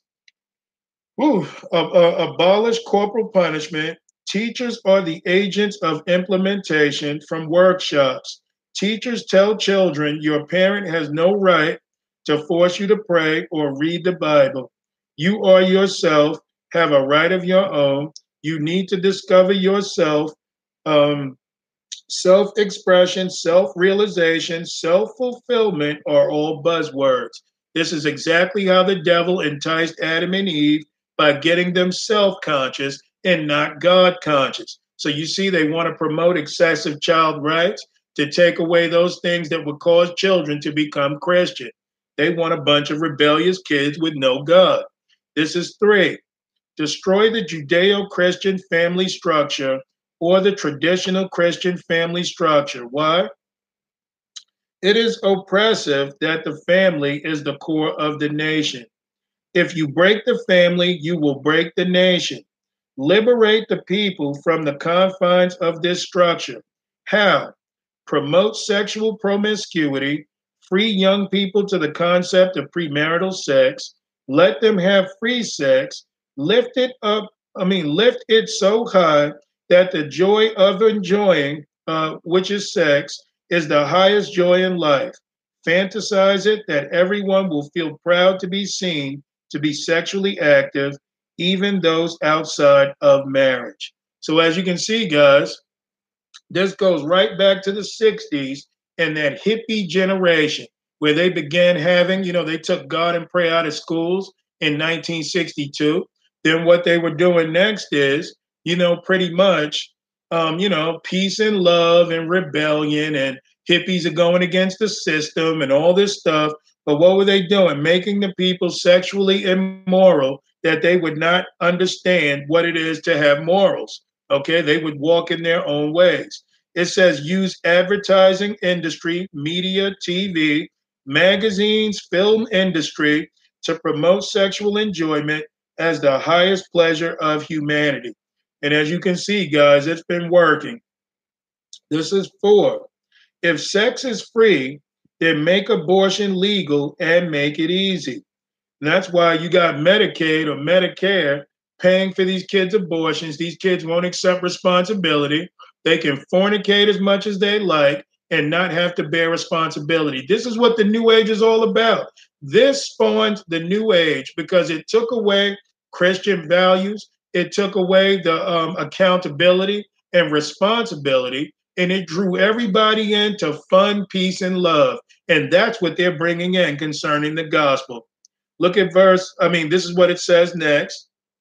She said, build clinics for abortion, health clinics in schools. If people are going to enjoy the joy of sexual relationships, they need to be free from unnecessary fears. In other words, they should not be hampered with unwanted pregnancies.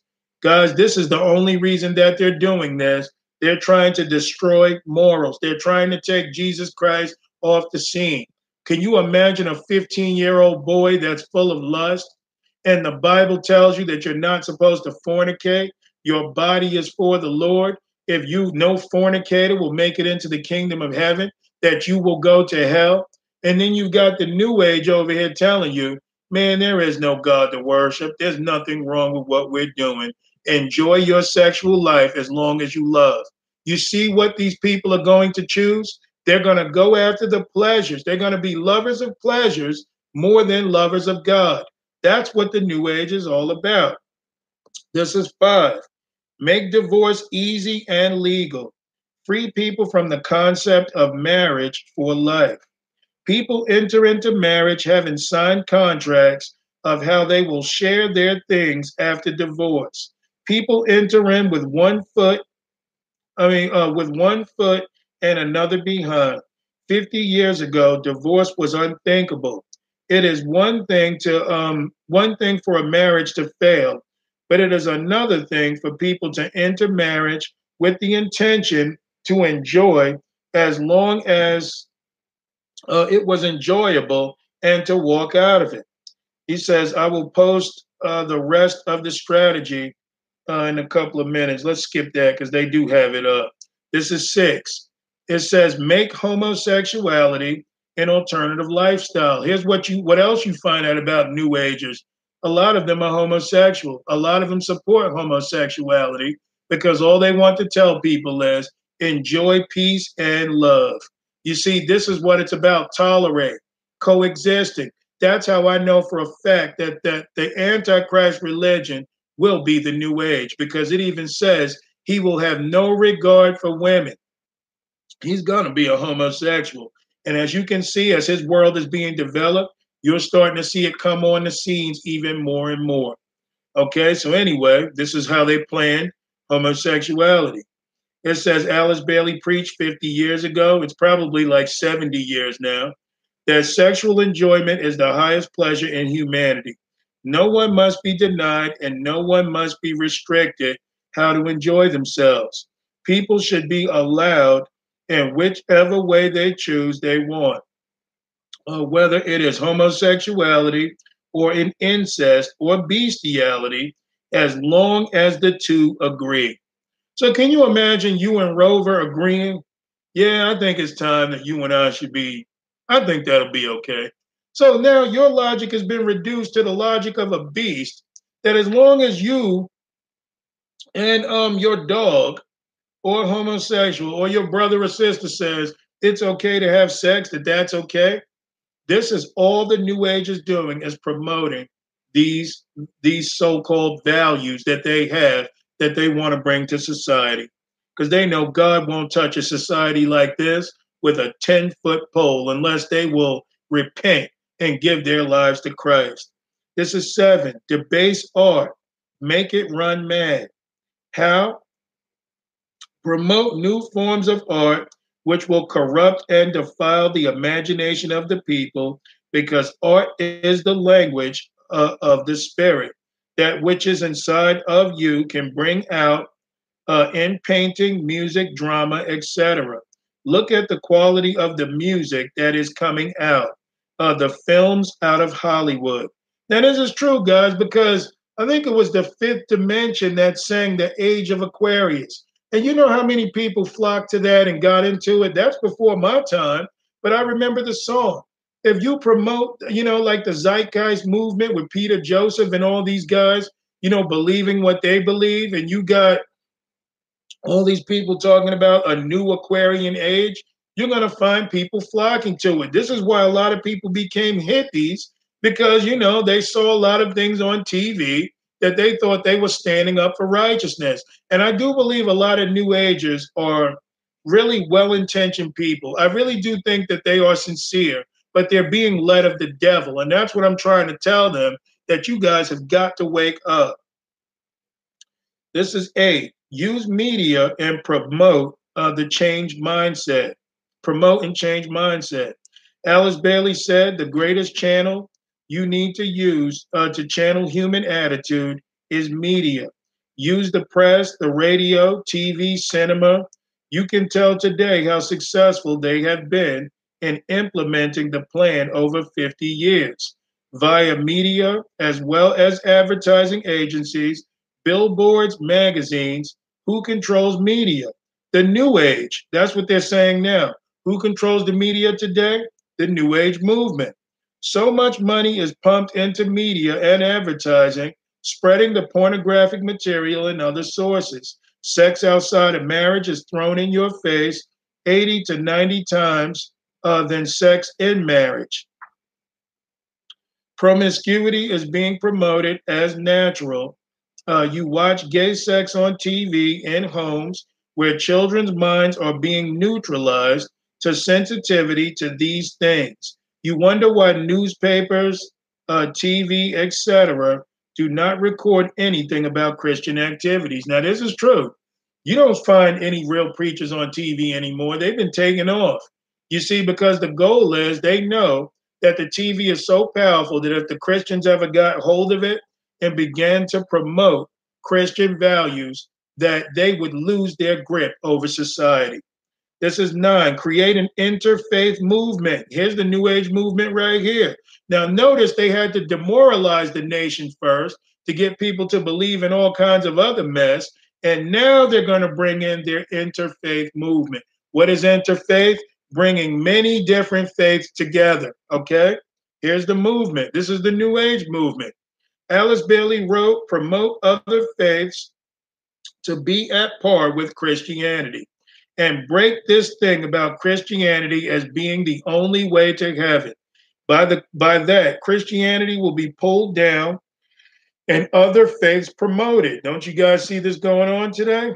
She said, promote the importance of man and determining uh, his own future and destiny, which is humanism. The same thing the devil did back in the garden. She says, Tell me, I mean, she said, uh, Tell man he has the right to choose what he wants and to uh, choose what he wants to be, and he can make it happen. He has the right to determine his cause. Uh, this take uh, his cause. Um, this take God off this doesn't even make sense. Oh, this takes God off his throne. Uh, we have seen in our nation, South Africa, hosting a meeting of the interfaith movement in Cape Town led by the Dalai Lama. This is 10. Get governments to make all these law and get the church to endorse the changes. So once the interfaith movement was made, Now the government can step in and get the church to do what they want. Why? Because the church is on the payroll. That's what that whole 501c3 thing was all about. They got a right to control what you say, or you'll lose the church. But it says here, Alice Bailey wrote that the church must change its doctrine and accommodate the people by accepting these things and put them into the structures and systems. Have they succeeded today? You wonder why our government and our legislating laws, contrary to the Bible, I mean, and their legislating laws are contrary to the Bible, and why the church is compromising the word of God. So this is this these were the 10 steps that they used in the New Age movement actually helped to push some of these things. I do want to go to one um, place real quick in Isaiah.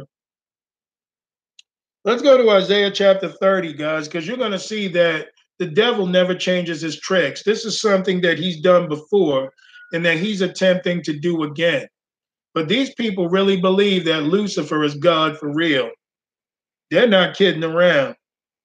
They will do anything he says.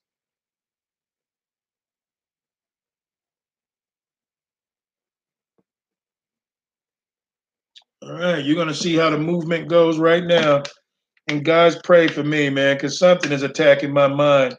Every time I do a teaching on the new age, I can tell spirits from hell out of everywhere try and come against my thoughts. That's how important this is to them. They want to keep people deceived. This is Isaiah 30. Look at verse 1. Look at what he says. Woe to the rebellious children, saith the Lord, that take counsel, but not of me, and that cover with a covering, but not of my spirit, that they may add sin to sin. So notice what he says here.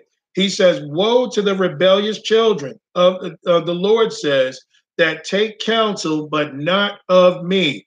This is what you find, guys, in many cases when these people desire to take counsel, it won't be of God. It'll be from these familiar spirits and these doctrines of demons. He says, and they cover with a covering, but not of my spirit. So these people are seeking after their own guidance, but not of the Holy Spirit, that they may add sin to sin. And this is what happens when you don't walk in God and you think that you got your own righteousness and you think you found a brand new religion that you can be one with. All you're going to do is add sin to sin because only Jesus Christ takes away sin. This is verse 2 that walk to go down into Egypt and have not asked at my mouth to strengthen themselves in the strength of Pharaoh and to trust in the shadow of Egypt. So, this is what you see. Egypt is a type of false religion, but Egypt itself is a type of world. So, these rebellious children want to go down into Egypt, okay, and, and strengthen themselves, and they trust in the government of Egypt, just like many people through false religion and through world programming trust in the world. Look at verse 3. Therefore shall the strength of Pharaoh be your shame. What is Pharaoh? A type of Antichrist. What is the Antichrist going to run over? The world that we live in today. So therefore, they said the strength of Pharaoh or your belief that Pharaoh's going to take care of you, it will be your shame. And the trust in the shadow or the government of Egypt will be your confusion. This is what you're seeing today.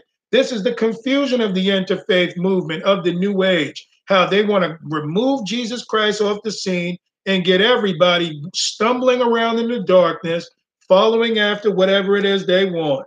Look at verse 4. For his princes were at Zoan, and his ambassadors came to Hanes.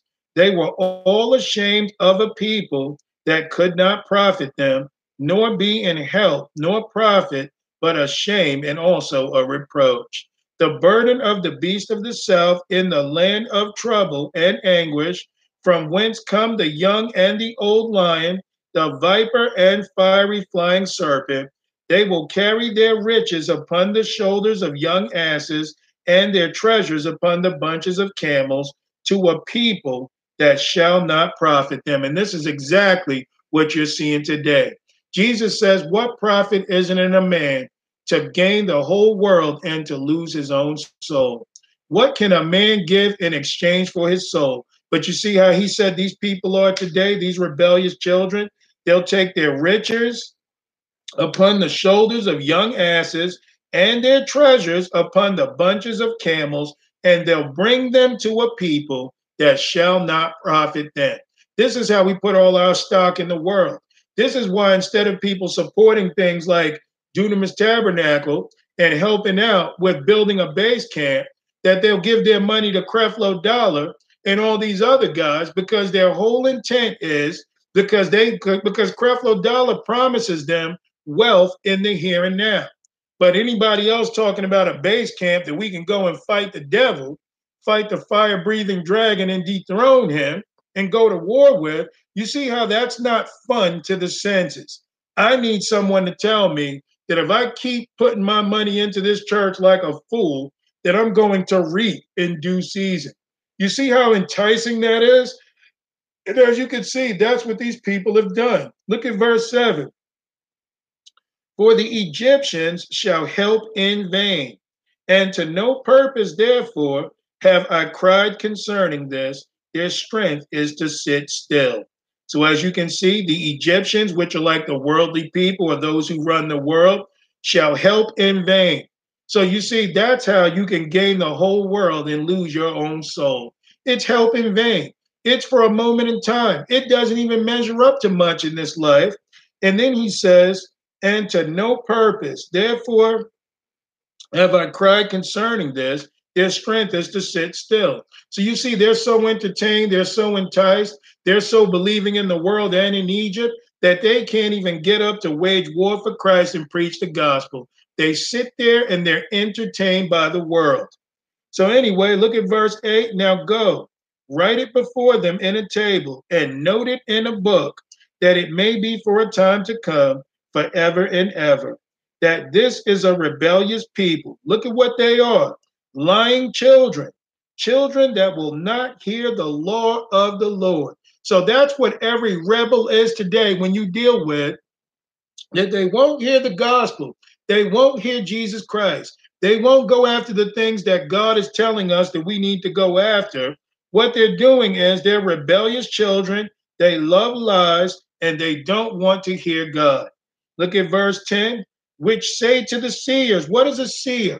A seer is somebody, not like in a spiritual sense, like New Age, but seers are those who can see the truth, that God tells things to, that they can proclaim the future, that they can actually tell you what we're telling you today. Get right with Christ before the coming of the Antichrist and get grounded and rooted in Christ. That would be kind of like a seer. But look at what they say to those who are watchmen that have knowledge and want people to know the truth. It says, See not. So they're commanding those who can see, don't see for me. And to the prophet, prophesy not. I don't want to hear prophecy. Not unto us, not unto us right things. So don't prophesy unto us right things, things we should be doing, things that we should know. But speak unto us smooth things, prophesy deceits, Tell me lies. Give me something to make me feel better because all that other stuff is just scary. You see, that's what New Agers are. You'll find most New Agers are cowards. They cannot cope with life, they cannot deal with reality. They must live now in fantasy because their consciences are being seared. So, it, you know, imagine waking up out of that coma to find out that this world is not what you thought it was.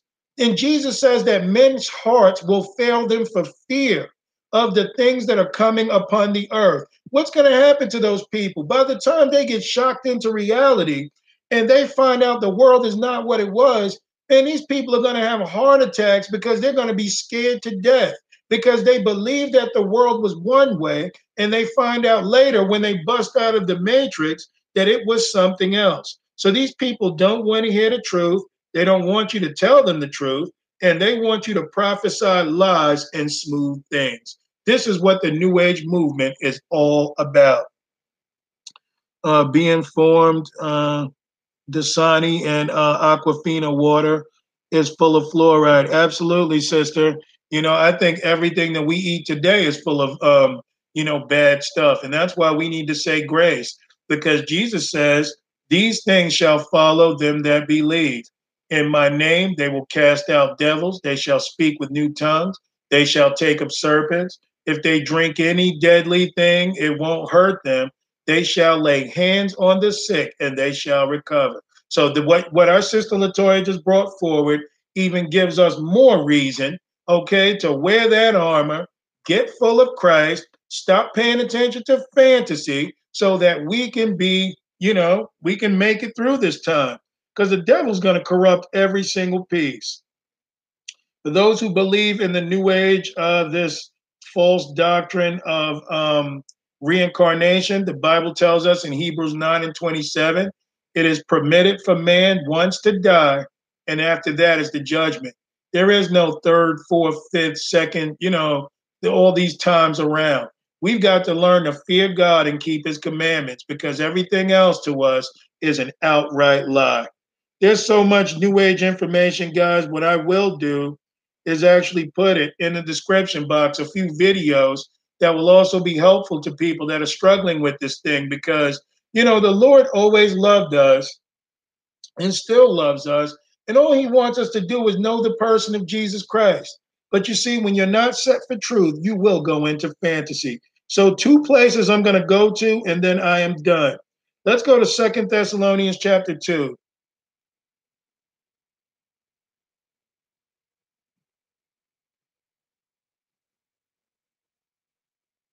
But every time I get into teaching on the new age, I get scrambled, man, because it's so much information and there's not really a whole lot you can bring to it because it's so vast.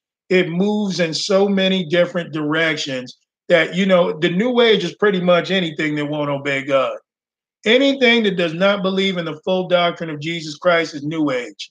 Once saved, always saved doctrine, new age. Pre tribulation rapture doctrine, new age everything that you think of, every oneness Pentecostalism, New Age, okay, every single piece. And that's why we got to get to the place of either we're going to serve Christ or we're not.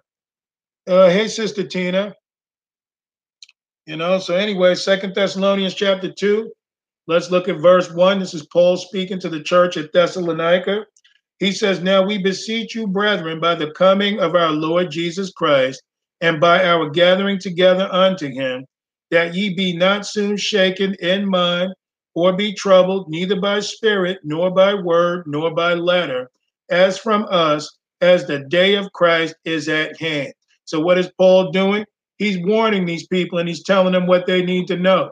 Even the prosperity doctrine, New Age, name it and claim it, New Age, purpose driven life, New Age, every single piece we need to be paying attention to the time that we're stepping into and that the coming of Christ is at hand. Look at verse 3 let no man deceive you. You hear that? By any means.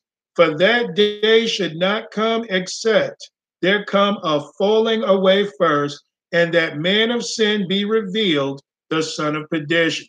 So, this is what it's all about. And this is what the New Age is supporting. The New Age is rocking the world to sleep, full of lies and fantasy, so that the day will come that the man of sin will be revealed. Now, who is that? That's the Antichrist. But what we're looking at here is he says that, um, you know, there will come a falling away. That word for falling away in the Greek is the Greek word apostasia. That's G646. That word means a falling away, a defection, or apostasy, defection from truth, and then it says falling away or to forsake. So as you can see, guys, we're upon these times that nobody's believing in the gospel anymore because of the new age movement, because it's going to bring everybody to the place of not believing on Jesus, wanting to peacefully coexist with the devil. No one should talk about sin. No one should tell every, anyone where they're wrong. And this is how the, the Antichrist is going to come on the scene. He is going to be the God over the ungodly. Okay, so look at verse 4. The son of perdition means son of destruction. Who opposeth, this is what he's going to do, and exalteth himself above all that is called God or that is worshiped. so that he, as God, sitteth in the temple of God, shewing himself that he is God. I think that this, guys, have a, has a double meaning. They may build a third temple, but I really do believe it will be a deception. As the Pharisees believed when Jesus said, I can knock this temple down and rebuild it in three days, they had no idea that Jesus was saying he was speaking of his body. And I think right here, this is what the Antichrist is going to be dealing with. Why are they pushing a New Age religion? Why are they telling you that you are God? Why did they come out in 1984 with movies with Shirley MacLaine called Out on a Limb, where they actually realized to themselves that they are God? Why did the devil go to Adam and Eve in the garden and tell them that they will be as gods? He was focusing on the image and the temple of God. They're going to build a third temple, but the most important temple that we need to pay attention to is the temple of you and I, which is the temple of the living God. And it says he's going to oppose and exalt himself above all that is called God. What does anti mean? Anti means against or in place of. So what will he be? The Antichrist, that which is against or in place of Christ. This is what the New Age movement is all about. He says in verse 5 Remember not yet when I was with thee, I told you these things, and now ye know what withholdeth that he might be revealed in his time. Now, you guys remember when we were reading the article on Alice Bailey, Alice Bailey said that the reason why they couldn't hurry up and bring forward what they wanted was because of the fact that there were some fanatics that were in the midst that did not want to believe in the New Age movement. That's the Christian. But you see, this is what they're trying to stop. This is what's keeping the Antichrist from coming forward, are the Christians who speak the truth with boldness. That's what this whole thing is about. So he says, now you know what's holding back this new age, this age of Aquarius, this new world order, what's keeping it. It's coming.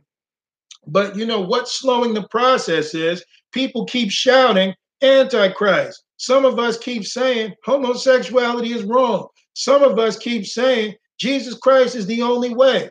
So while we're standing in the midst with the Holy Spirit working through us, we are slowing down the process in what they want. So what does the devil have to do? Get us to the place to where we're not believing. We believe that there are many ways to Christ, many roads to heaven, and this is what he's doing. He's destroying these things. He's taking down the faith of people and drawing them unto the Antichrist. Uh, look at verse 7 For the mystery of iniquity doth already work, and only he who now letteth will let until he be taken out of the way. So the Holy Ghost is permitting, I mean, he's he's keeping this new world order from coming forward, and that's why he's looking for vessels. That's why they argue so much about being baptized in the Holy Spirit. You see, because only those who are baptized in the Spirit or those who are truly believing in Jesus Christ, they pose the biggest threat to the devil. Why? Because they're empowered to walk with Christ and to preach the doctrine of Jesus Christ. I'm not saying that someone that doesn't have the Holy Ghost or baptized in the Spirit can't. Of course you can. You know, you're going to play at your role. But when you get the gifts of the Spirit manifesting, when you pray with tongues, when you pray deep in the Spirit, man, that's a different level of being a Christian. The Holy Ghost even empowers you to walk and live the Christian life so you won't be a hypocrite and swept up in this delusion. That's why they're fighting it. That's what cessationism is all about. Cessationists come from hell. Okay, they're part of the New Age doctrine that tells you that the gifts of the Spirit are done away. All these things are lined up in the New Age because everybody believed in the gifts of the Spirit until about 80 years ago because it's the new age, it's the new movement. These are the lies that they're bringing in. So look at verse 8. He says, And then shall that wicked be revealed, whom the Lord shall consume with the spirit of his mouth and shall destroy with the brightness of his coming. So you and I don't need to worry. The Lord is going to knock this champ out. Look at verse 9. Even him, that's the Antichrist, whose coming is after the working of Satan with all power and signs and lying wonders. Notice that they're lying wonders. The New Age is bathed in this. And with all deceivableness of unrighteousness in them that perish, because they receive not the love of the truth, that they might be saved. This is the main thing that has snared the people in the New Age doctrine.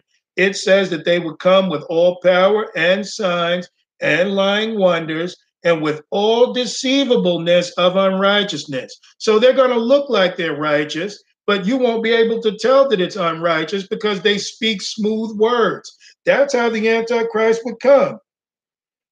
And you see, because, and look at the people that get snared in this. They receive not the love of the truth that they might be saved. All you got to do is believe on Jesus Christ and receive the truth, but they won't because they're in a delusion and they need to be set free.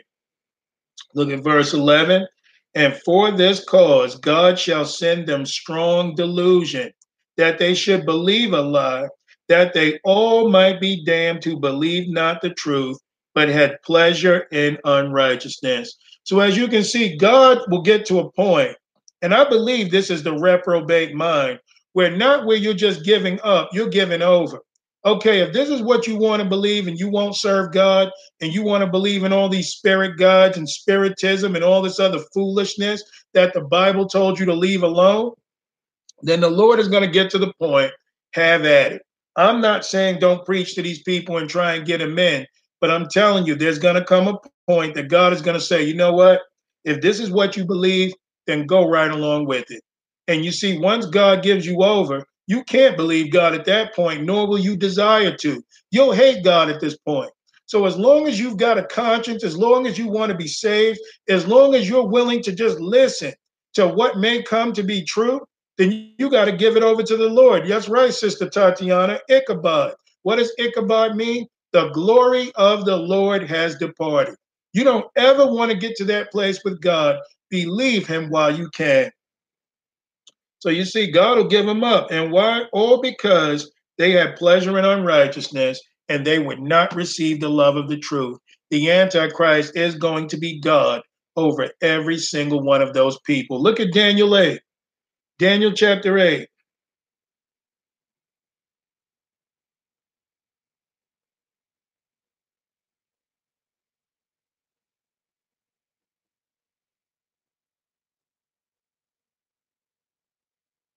All right.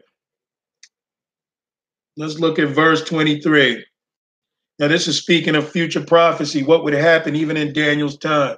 This is speaking of the Antichrist. Look at what it says Daniel 8 and 23. In the latter time of their kingdom, when the transgressors are come to the full.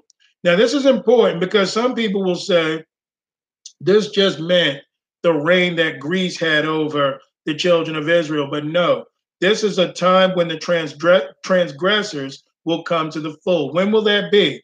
That's the time of the Gentiles. Now, notice when Israel was in captivity, they went from Babylon unto um, Persia, unto Greece, unto Rome, and then finally there is the New World Order, which is the revised Roman Empire. Okay, the seven heads and ten horns, and then it made clear that there would be a rock that would come that would destroy the final kingdom. And we know that that's no astronaut. I mean, not an astronaut, that's no asteroid. That is um, Jesus Christ that's coming to do an end to this world system. So when it says the time of the transgressors are come to the full, this is towards the end. A king of fierce countenance and understanding dark sentences shall stand up. This is the Antichrist and his power shall be mighty, but not in his own power. Now, we must understand what that means. The Antichrist will be powerful, but not in his own power. Why is that? Because Revelation 13 says that the dragon gave him his power and his seat and great authority. So we know that the Antichrist is going to rule over everything that the devil gives him power over.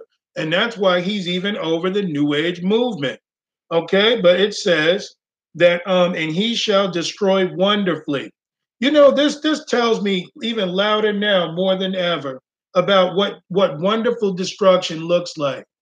Imagine, you know, the old pot in the water. I mean, the old um, frog in the pot. How he could be in there and he's swimming around taking laps, and you just turn that little degrees up, just little by little. And it won't be long before that frog will cook in his own juices because he's lost the strength to jump out of the pot. This is exactly how the Antichrist is going to come. It says through peace he would destroy many, and it also made clear that he would destroy wonderfully. So you're going to have a, a flower in your mouth. You're going to be a flower child. You're going to just talk peace and love for all while the devil stomps you to death. This there is nothing worse than somebody loving their destruction. But this is the wisdom that the devil has the power to do. So it says he will destroy wonderfully and shall prosper and practice and shall destroy the mighty and the holy people. Why? Because he's going to come a falling away. He's going to cause a falling away through this new age garbage. And by the time, you know, and when the Christians won't bow down to them, he's going to kill them. But anyway, look at verse 25. And through his policy, like his political agenda, also he shall cause craft to prosper and, uh, in his hand and he shall magnify himself in his heart, and by peace shall destroy many. He shall also stand up against the prince of princes, that's Jesus Christ, but he shall be broken without hand. So we know that our champion, which is Jesus, is going to destroy the Antichrist. That's what this is about. But as you can see, if we hearken unto the truth and we don't get caught up in foolishness, the Lord will do what he has to do with us. But if not, we're going to be given over unto the new age and to a strong delusion. Last scripture of the night, let's go to Revelation chapter 17, and I will close out from there.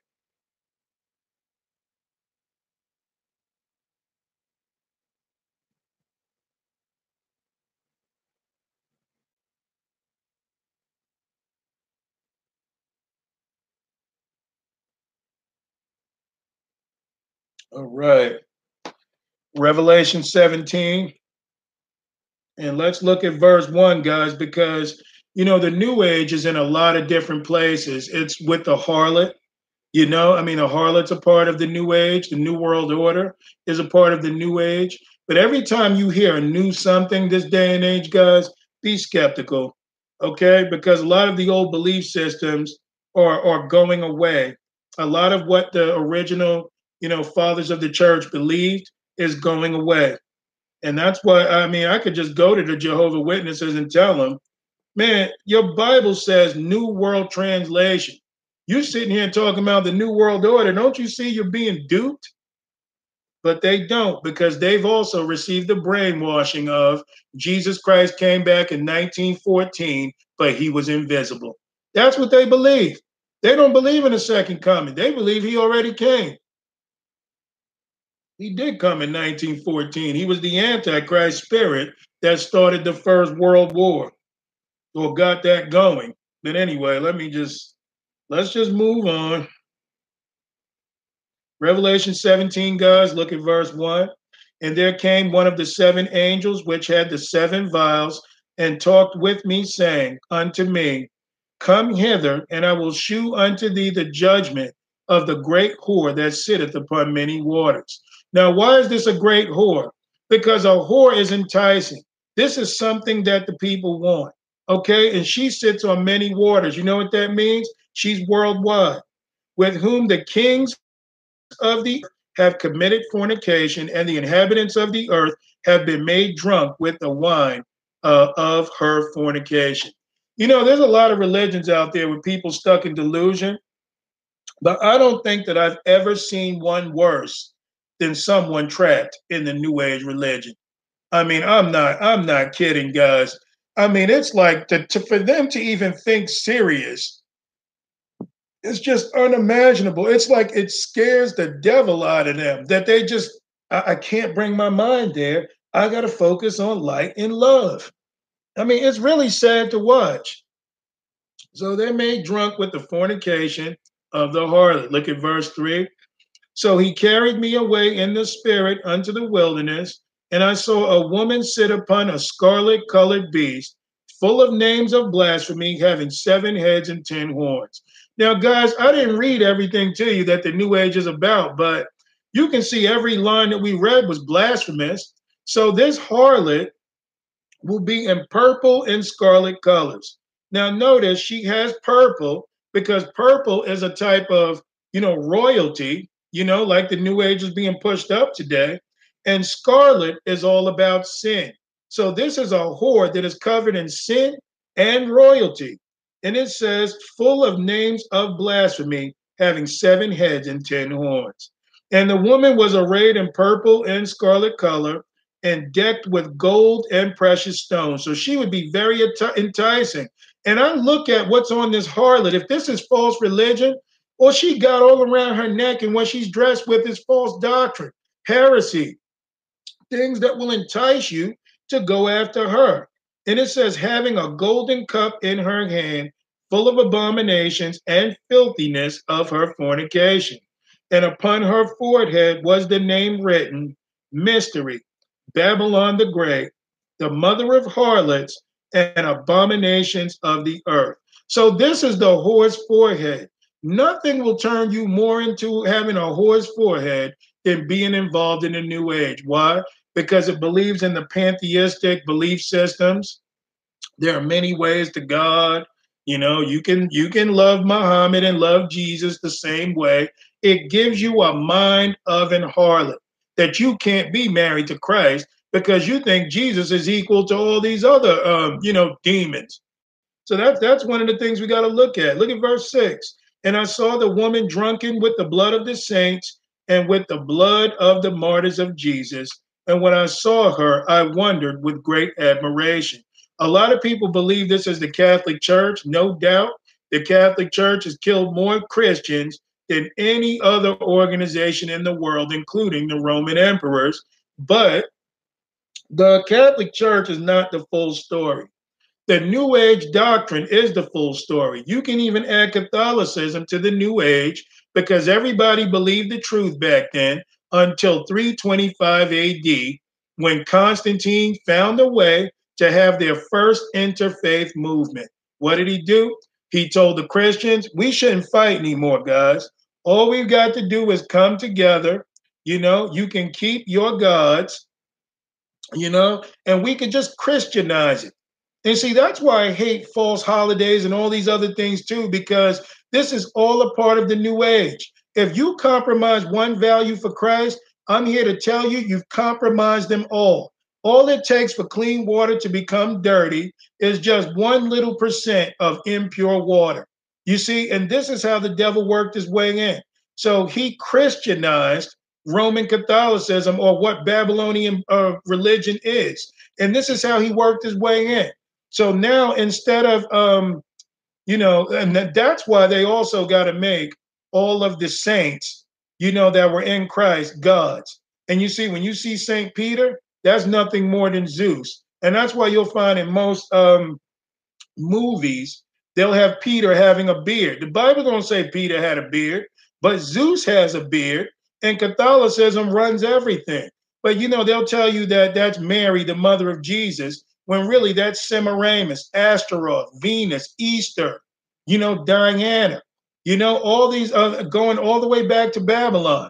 You see, so when they talk about Mother Mary and baby Jesus, that's not Jesus. That's Nimrod or Tammuz, who they begin to weep after and desire. It's all paganism, but that's how they work their way in. That's how they killed many of the saints. See, a lot of people can say, well, yeah, they did kill them. Yeah, but you're dying slowly in false religion. So you see, this thing is big. Look at verse um, verse seven.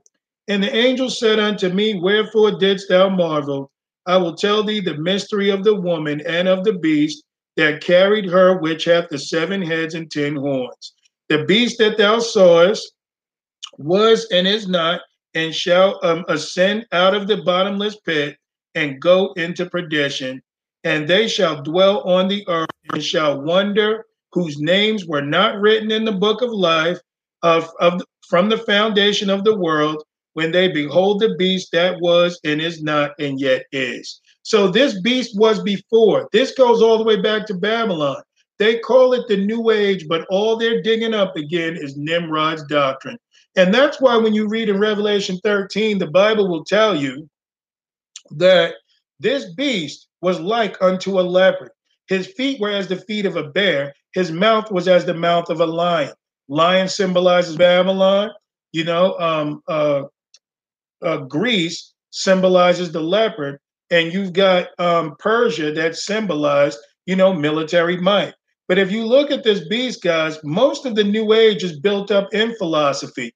It's in a lot of Greek philosophy, which goes back to Babylon, and you've got a lot of witchcraft involved in the New Age, which goes right in line with Babylon as well. So this thing is going to be mixed. But this beast was and is not, and yet is. So he existed before. There came a point when his empire was destroyed, but now he's coming back.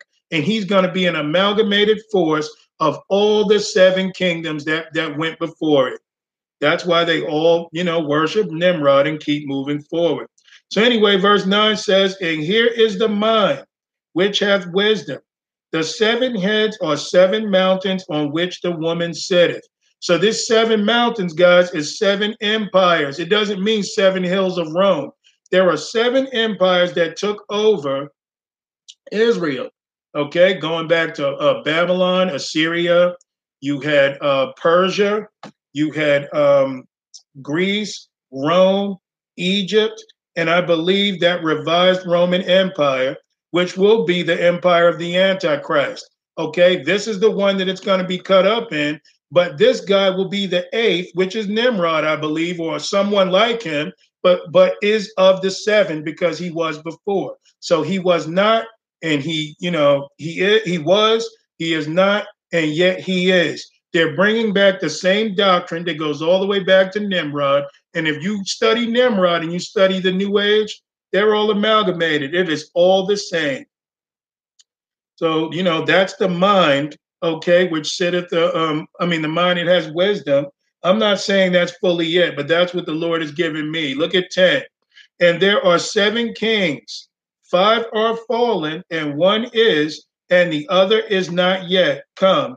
And when he cometh, he must continue a short space. So we know that that's the Antichrist.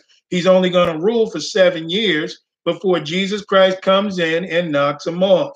Verse 11 says, The beast that was and is not, even he is of the eighth and is of the seven and goeth into perdition.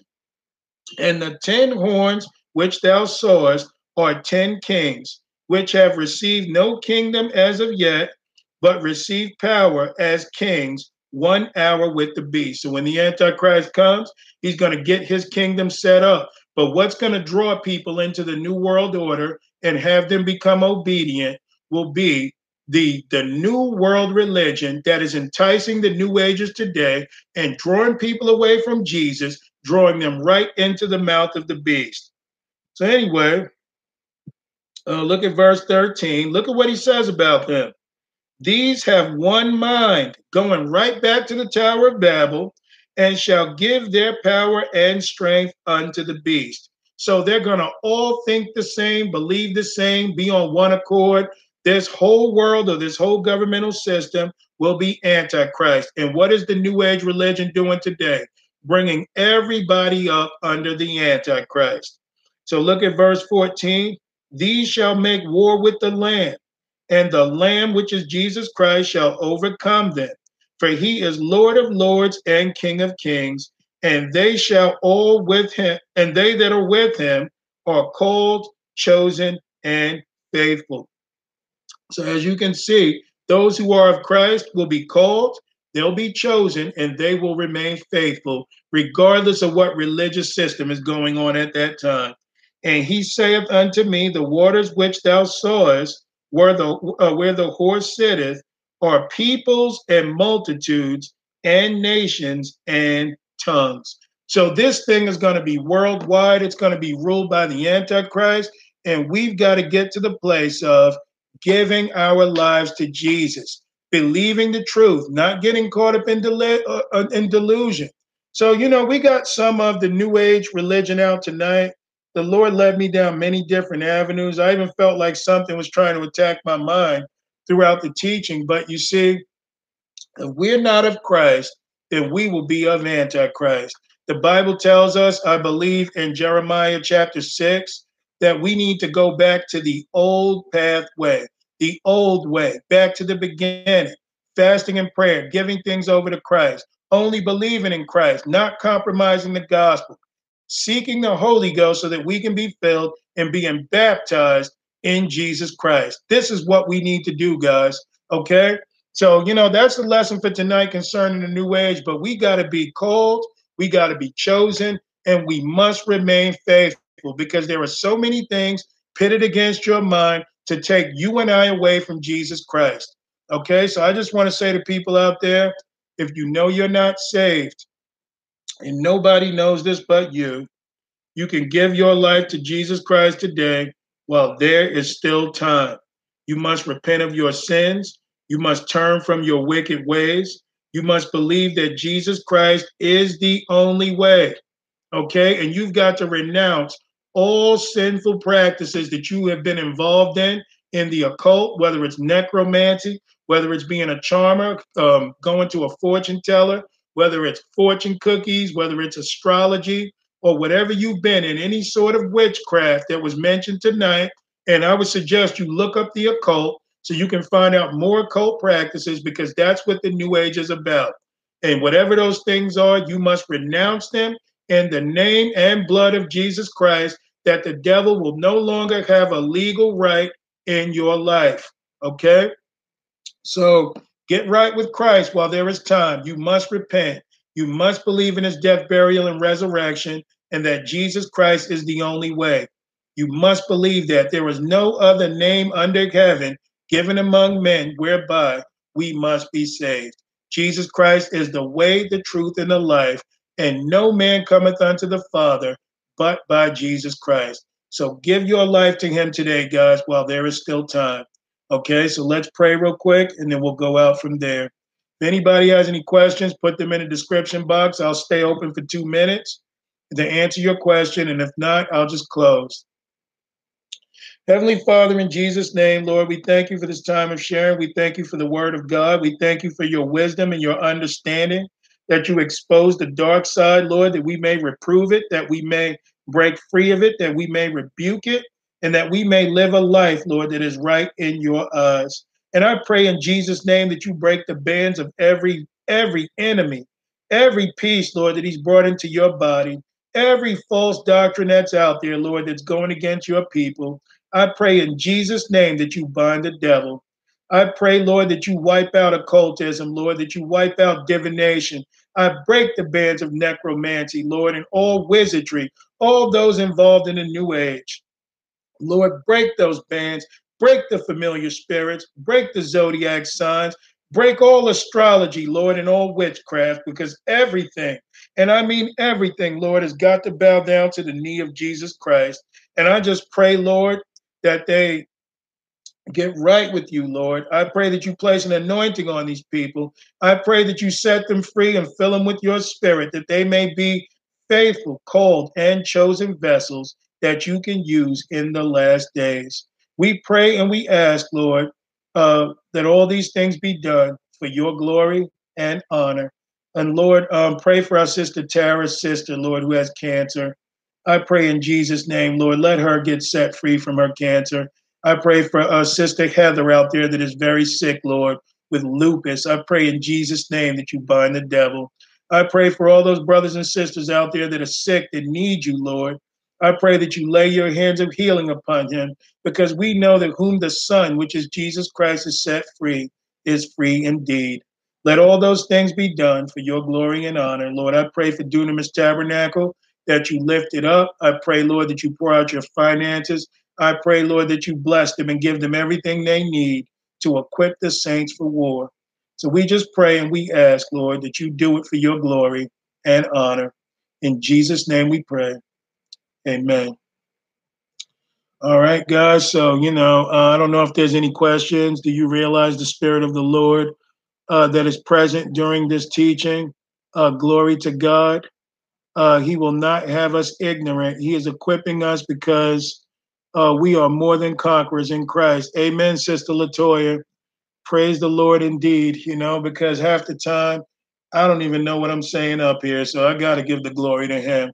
There are times I can feel like, man, I've gone drunk and I'll listen to the teaching later, and the Lord, you know, He'll come through and make those points. So tomorrow night's teaching is going to be called the root of bitterness, and it's important that we get into that. That will be at 7:35 p.m. Pacific time, 10:35 p.m. Eastern time. So I just want to say to my brothers and sisters, uh, Latoya, Kim, Tatiana, uh, man, there's so many here. Sister Sarah, Sister Tara, uh, Brother Randy, uh, my sister Dawn, uh, Tina, and there's so many. I hate to miss a name. Sister uh, Shadante. Uh, let's see who else is here. Uh, there's some others. Uh, someone else, A Stet, um, that was on here too. Um, let's see, there's so many. I'm not going to be able to keep up with them all. Coach P, uh, Sister Teresa in Texas, and um, Sister Naima, and uh, I believe that might be it for now. They're not letting me go up any higher, but I just want to say I love you all.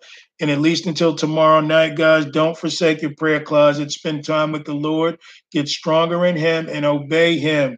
Because you see, as you can see already, we've got so much we've got to conquer. So give it to the Lord, get full of Him, and at least until tomorrow night, guys, have a good night.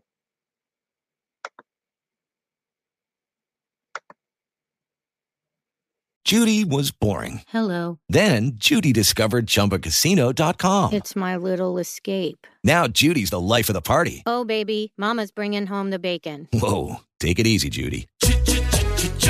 The Chumba life is for everybody. So go to ChumbaCasino.com and play over 100 casino style games. Join today and play for free for your chance to redeem some serious prizes. ChumbaCasino.com. No purchase necessary. Void where prohibited by law. 18 plus terms and conditions apply. See website for details.